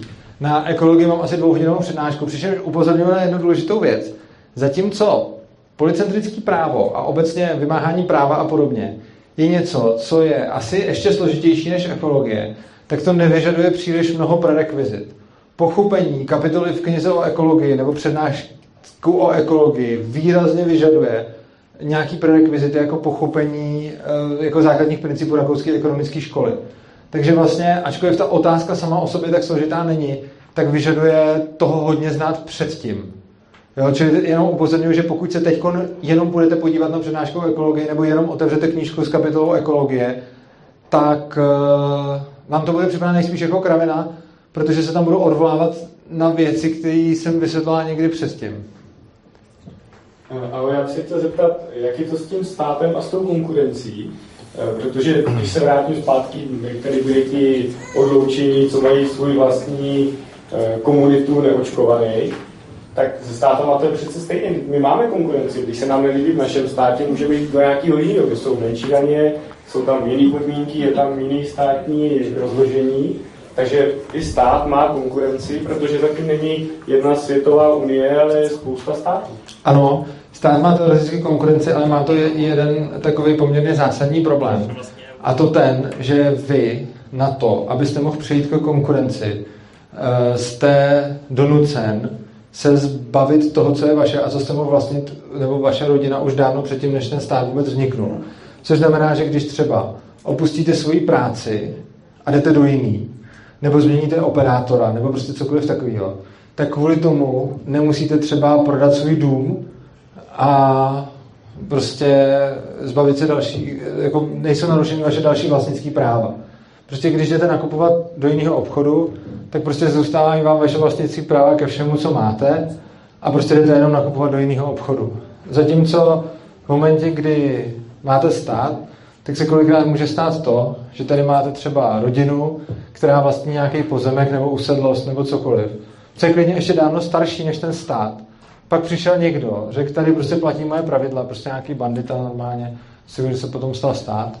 A vy sice jako můžete odejít, ale uh, musíte tam nechat to, co bylo vaše. Což principiálně, kdybyste použil tenhle ten argument, že to teda jako je konkurence, tak to potom můžete vlastně to samý říct i ohledně toho, že když vás někdo prostě přepadne na ulici a vezme vám tu peněženku, tak vy jste mohli jít konkurenční jinou ulicí, že? A vlastně jako pořád můžete. Dáte mu tu peněženku, tím jsou narušení vaše vlastnické práva a potom už tam tudy nemusíte chodit. A, ale to není jako konkurence ze stejného důvodu, proč, když prostě se můžete přestěhovat do jiného státu, ale to znamená, že přijdete o to, co máte tady. Jakože jsou narušeny vaše vlastnické práva v tu chvíli. Pokud na ně pím a chci mít ty hmotné statky tady, tak pak ano. Že? Je to stejné jako s těma lidma, co jsme vyloučili, že my je nechceme u nás, protože jsou, nejsou očkovaní, nebo že bude někdo paneláků místo ústředního topení chtít používat pálení parketu uprostřed bytu, tak to může narušit vlastnický práva všech Uh, ne, není to stejný, je, je to stejný jako to s tou peněženkou, ale není to stejný jako v tom paneláku, protože v tom paneláku jde vždycky o to, s čím jste do toho vstupoval. Vy jste do toho paneláku vstupoval s tím, uh, že jste souhlasil s, s čím si, jako s nějakýma pravidlama tam. Což ale u toho státu nemuselo tak úplně platit, že jo. Vy jste klidně mohl mít jakoby dřív tu, ten svůj klidně pozemek, než vůbec začaly platit pravidla toho státu. Vy jste s tím vůbec nikdy nemusel souhlasit, prostě vám to bylo vnuceno a najednou o to potom přijdete. Což je srovnatelný s, tím, s tou situací peněženky na ulici. Ale když se jedná o bytový družstvo, nebo když se jedná o, já nevím, co se vykoná za další, co byl ten další příklad? Nějaká ta komunita těch... Jo, nebo nějaká komunita a podobně, tak prostě on vás nikdo nemůže vyhodit z vašeho pozemku prostě. Jo, jakože i když, prostě vy máte svůj pozemek a na tom si můžete dělat, co chcete a ten by vám nikdo neměl brát, ale lidi vám třeba můžou neposkytovat služby nebo cokoliv takového. Ale k narušení vašeho vlastnictví nedojde, protože se s váma ostatní přestanou chtít bavit, obchodovat a podobně. K narušení vašeho vlastnictví dojde v momentě, kdy někdo přijde a řekne tady, ten pozemek, ten váš pozemek, je prostě už můj, případně vy se na ně musíte chovat tak, jak já řeknu. Tam jde o narušení vlastnických práv. A to, to dělá ten stát, to dělá ten loupež na té ulici, ale pozor, to nedělá dopravce, který odmítne přepravovat neočkovaný, protože to udělal dopravce ve svém e, dopravním prostředku. Jo. Tam je vždycky důležité rozlišovat, kde je to vaše a kde je to moje a kde je to ně, něčí jako cizí. Takže prostě, když já jsem dopravce a řeknu, v mém autobuse nepojedete neočkovaný, tak tím nenarušuju vaše vlastnické práva, protože já jsem si určil pravidla na svém autobuse. Ale když já bych vám řekl, vy si na vašem pozemku nebo ve vašem autě nesmíte neočkovaný, tak v tu chvíli já už narušuju vaše vlastnické práva, protože zase do vašeho pozemku. A ten stát a ten lupič dělá tenhle ten případ, zatímco ostrakizace a podobně je ten, ten první případ, kdy to není narušení vašich vlastnických práv. Jestli mohu dotaz, díky za Ano. přednášku. Já určitě souhlasím s tím, že stát je neefektivní v poskytování naprosto všech služeb. A ten můj dotaz eh, je, jestli teorie a kapitalismu i nějaký čítá s tím, jak by vlastně za ty služby se platilo, pokud uvažuji o tom, že každou službu by využíval jenom ten, kdo ji opravdu chce a potřebuje, a jako ty jen za ní platit. Jestli mm, je vůbec té vaší teorii zpracováno, jak by jednotliví konzumenti té služby, ti občané tu službu si najímali a platili, protože těch služeb, které stát poskytuje, nebo veřejná moc všeobecně je velké množství a nelze, aby každý občan šel se zaregistrovat jako klient nějakého soudu nebo nějaké konkrétní bezpečnostní agentury, nějaké nemocnice a podobně a podobně. Eh, Tohle to tam zpracovaný ani být nemůže, protože to už bychom pak zase centrálně plánovali. Já nemůžu říct, že jakým způsobem se bude za něco platit. Prostě vznikne 100 firm, každá bude nějakým způsobem eh, vydělávat na svoje živobytí a každá může zvolit nějakou strategii. Jedna může zvolit strategii, že bude vybírat cash přímo za službu, druhá může zvolit strategii pojištění, že budete platit prostě každý měsíc nějaký prachy a když se něco stane, tak vám pomůžou. Další může zvolit strategii, jako my jsme charita, prostě přispívejte nám. Další může zvolit strategii nějakého startupu, nebo to, to je prostě jako, nebo někdo může mít nějakého investora, může za to dělat reklamu a tak dále. Takže prostě každá ta firma zvolí nějakou strategii, kterou bude vybírat peníze a potom vyhrajou na volném trhu ty, kteří zvolili tu dobrou strategii. Což znamená, že neexistuje žádný jako řešení ve smyslu takhle se bude platit přesně za službu. Naopak, říká se, za službu se bude platit všema myslitelnýma způsobama, který vás napadnou a který někdo bude ochoten prostě realizovat. A potom vlastně na tom trhu vyhrajou ty, kteří to udělají tím způsobem, který se lidem nejvíc zamlouvá. A samozřejmě oni to budou většinou kombinace. A co se týče toho vyloučení ze spotřeby, tak ono ani se nepočítá s tím, že všude se k vyloučení ze spotřeby dojde. Ono i dneska kolikrát nevylučujete ze spotřeby. Já nevím, třeba můžete klidně, třeba, to je sice jenom tak jako drobný příklad, ale ono jich bude víc. Třeba máte obchodáky, v kterých máte odpadkový koše. Nikdo vám teoreticky nebrání si vynášet smetí do obchodáku. Jako. Oni vám asi nic neřeknou, když byste tam vynes prostě jako pytel s odpadkama. A přesto jste využili jejich službu, za kterou jste nezaplatil. Ani si tam nemusíte nic koupit. Nebo se tam můžete jít ohřát prostě. Je zima, nechcete jít do restaurace, nemáte prachy, tak sklouznete do obchodního centra a zůstanete tam na lavičce sedět celý den v teple prostě. A takovýchhle jako možností bude jako celá, to se samozřejmě řekl jako nějaký úplně jako blbosti, jo, ale jenom ukazuju, že nemusí vždycky platit, že jenom proto, že, že ta služba je jenom pro toho, kdo platí. Ta služba může být i pro toho, kdo neplatí. Jenom jde o to, že se to bude muset začít řešit v případě, kdy už těch neplatičů bude nějaký nadkritický množství. Což znamená, že každý si nastaví nějaký pravidla a každý nějakým způsobem riskne, jaký tam bude mít neplatiče a jaký to bude mít jako potom dopady prostě. A v momentě, kdy nastavíte pravidla tak, že těch neplatičů tam bude nějak docela málo, tak je vlastně ani nemusíte řešit a prostě vyděláváte na těch, kdo platí. A potom, když se nám to přestane jako vyplácet a najednou tam těch neplatičů začnete mít strašně moc a začnete prodělávat, tak to jste nucený nějakým způsobem řešit. Čo? A já jsem dal sice jenom příklady s těma detailama, jako s odpadkáčem a, a s ohřáním se v obchodním centru, což jsou samozřejmě jako banality, ale ono u těch větších služeb je to jako stejný. Jo, vy můžete prostě poskytovat jakoukoliv službu a principiálně říct jako, já to poskytnu každému vlastně, kdokoliv přijde, ten to dostane. A jako potom uvidíte, jak to bude fungovat. A samozřejmě ty, kdo to budou dělat blbě, potom zkrachují, protože vlastně ty černí pasažéři jako zrujnujou a ty, kdo to budou dělat dobře, si ty černí pasažéři budou nějak hlídat. A samozřejmě hlídání černých pasažérů není jako ano, ne. Prostě máte nějaký jako threshold. Prostě věnujete do toho nějaký úsilí, abyste vyloučil nějaký procento černých pasažérů a bude se hledat nějaký optimum. Takže vy prostě třeba si řeknete jako OK, můžu tady věnovat mega ročně na to, abych vyloučil třeba jako 10% černých pasažérů, anebo věnuju 2 mega ročně a vyloučím jich 9%. Tak si řeknete, OK, tak to zůstane na tom mega, že? Ale nebo třeba můžete zjistit, že když jako jich věnujete 2 mega místo mega, tak jich najednou vyfutujete strašně moc, tak to jako uděláte. A teď jako všichni ty podnikatelé to nějak zkusí a ty, co to zkusí nejlíp a ty, co nejvíc typnou jakoby ten poměr mezi tím vylučováním neplatičů ze spotřeby, tak ty to jako vyhrajou tu soutěž prostě. A ono, ty ostatní to po nich budou potom samozřejmě se jako opičit. Jo, protože ono potom jako nastane nějaká best practice, jo? To je podobný jako třeba rozvoz jídla nebyl třeba v České republice tak populární ještě třeba před deseti nebo 20 lety. I když třeba někde v zahraničí už byl. A pak se vlastně zjistilo, že lidi si chtějí nechat dovážet jídlo a zatímco dřív se to tak často nedělo, tak teď každá, nebo každá ne, ale prostě všude se rozváží jídlo prostě. Protože všichni vidí, že je to dobrý, tak to od sebe kopírujou. Protože to lidi mají zájem. A tohle to bude stejný. Prostě tam, kde uvidíte, že to funguje dobře, tak to tak udělají prostě skoro všichni a tím pádem vytlačí z toho trhu ty, kteří to budou dělat špatně. Tak jo, to byl poslední dotaz, bohužel.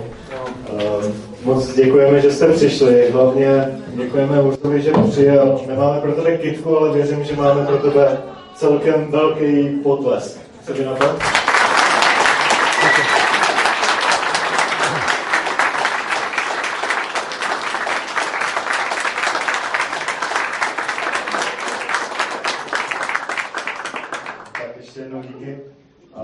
vám, že jste přišli. Děkuji. Jenom další, další eh, beseda zůstane v rodině a bude s Terkou Urzovou.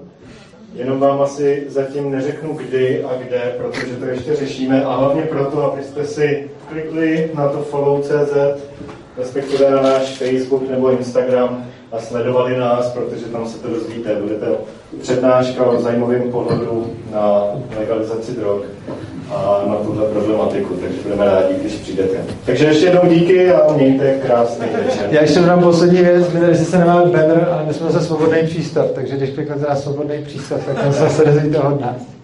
Reklama je potřeba. Tak jo, mějte se krásně. To bylo super.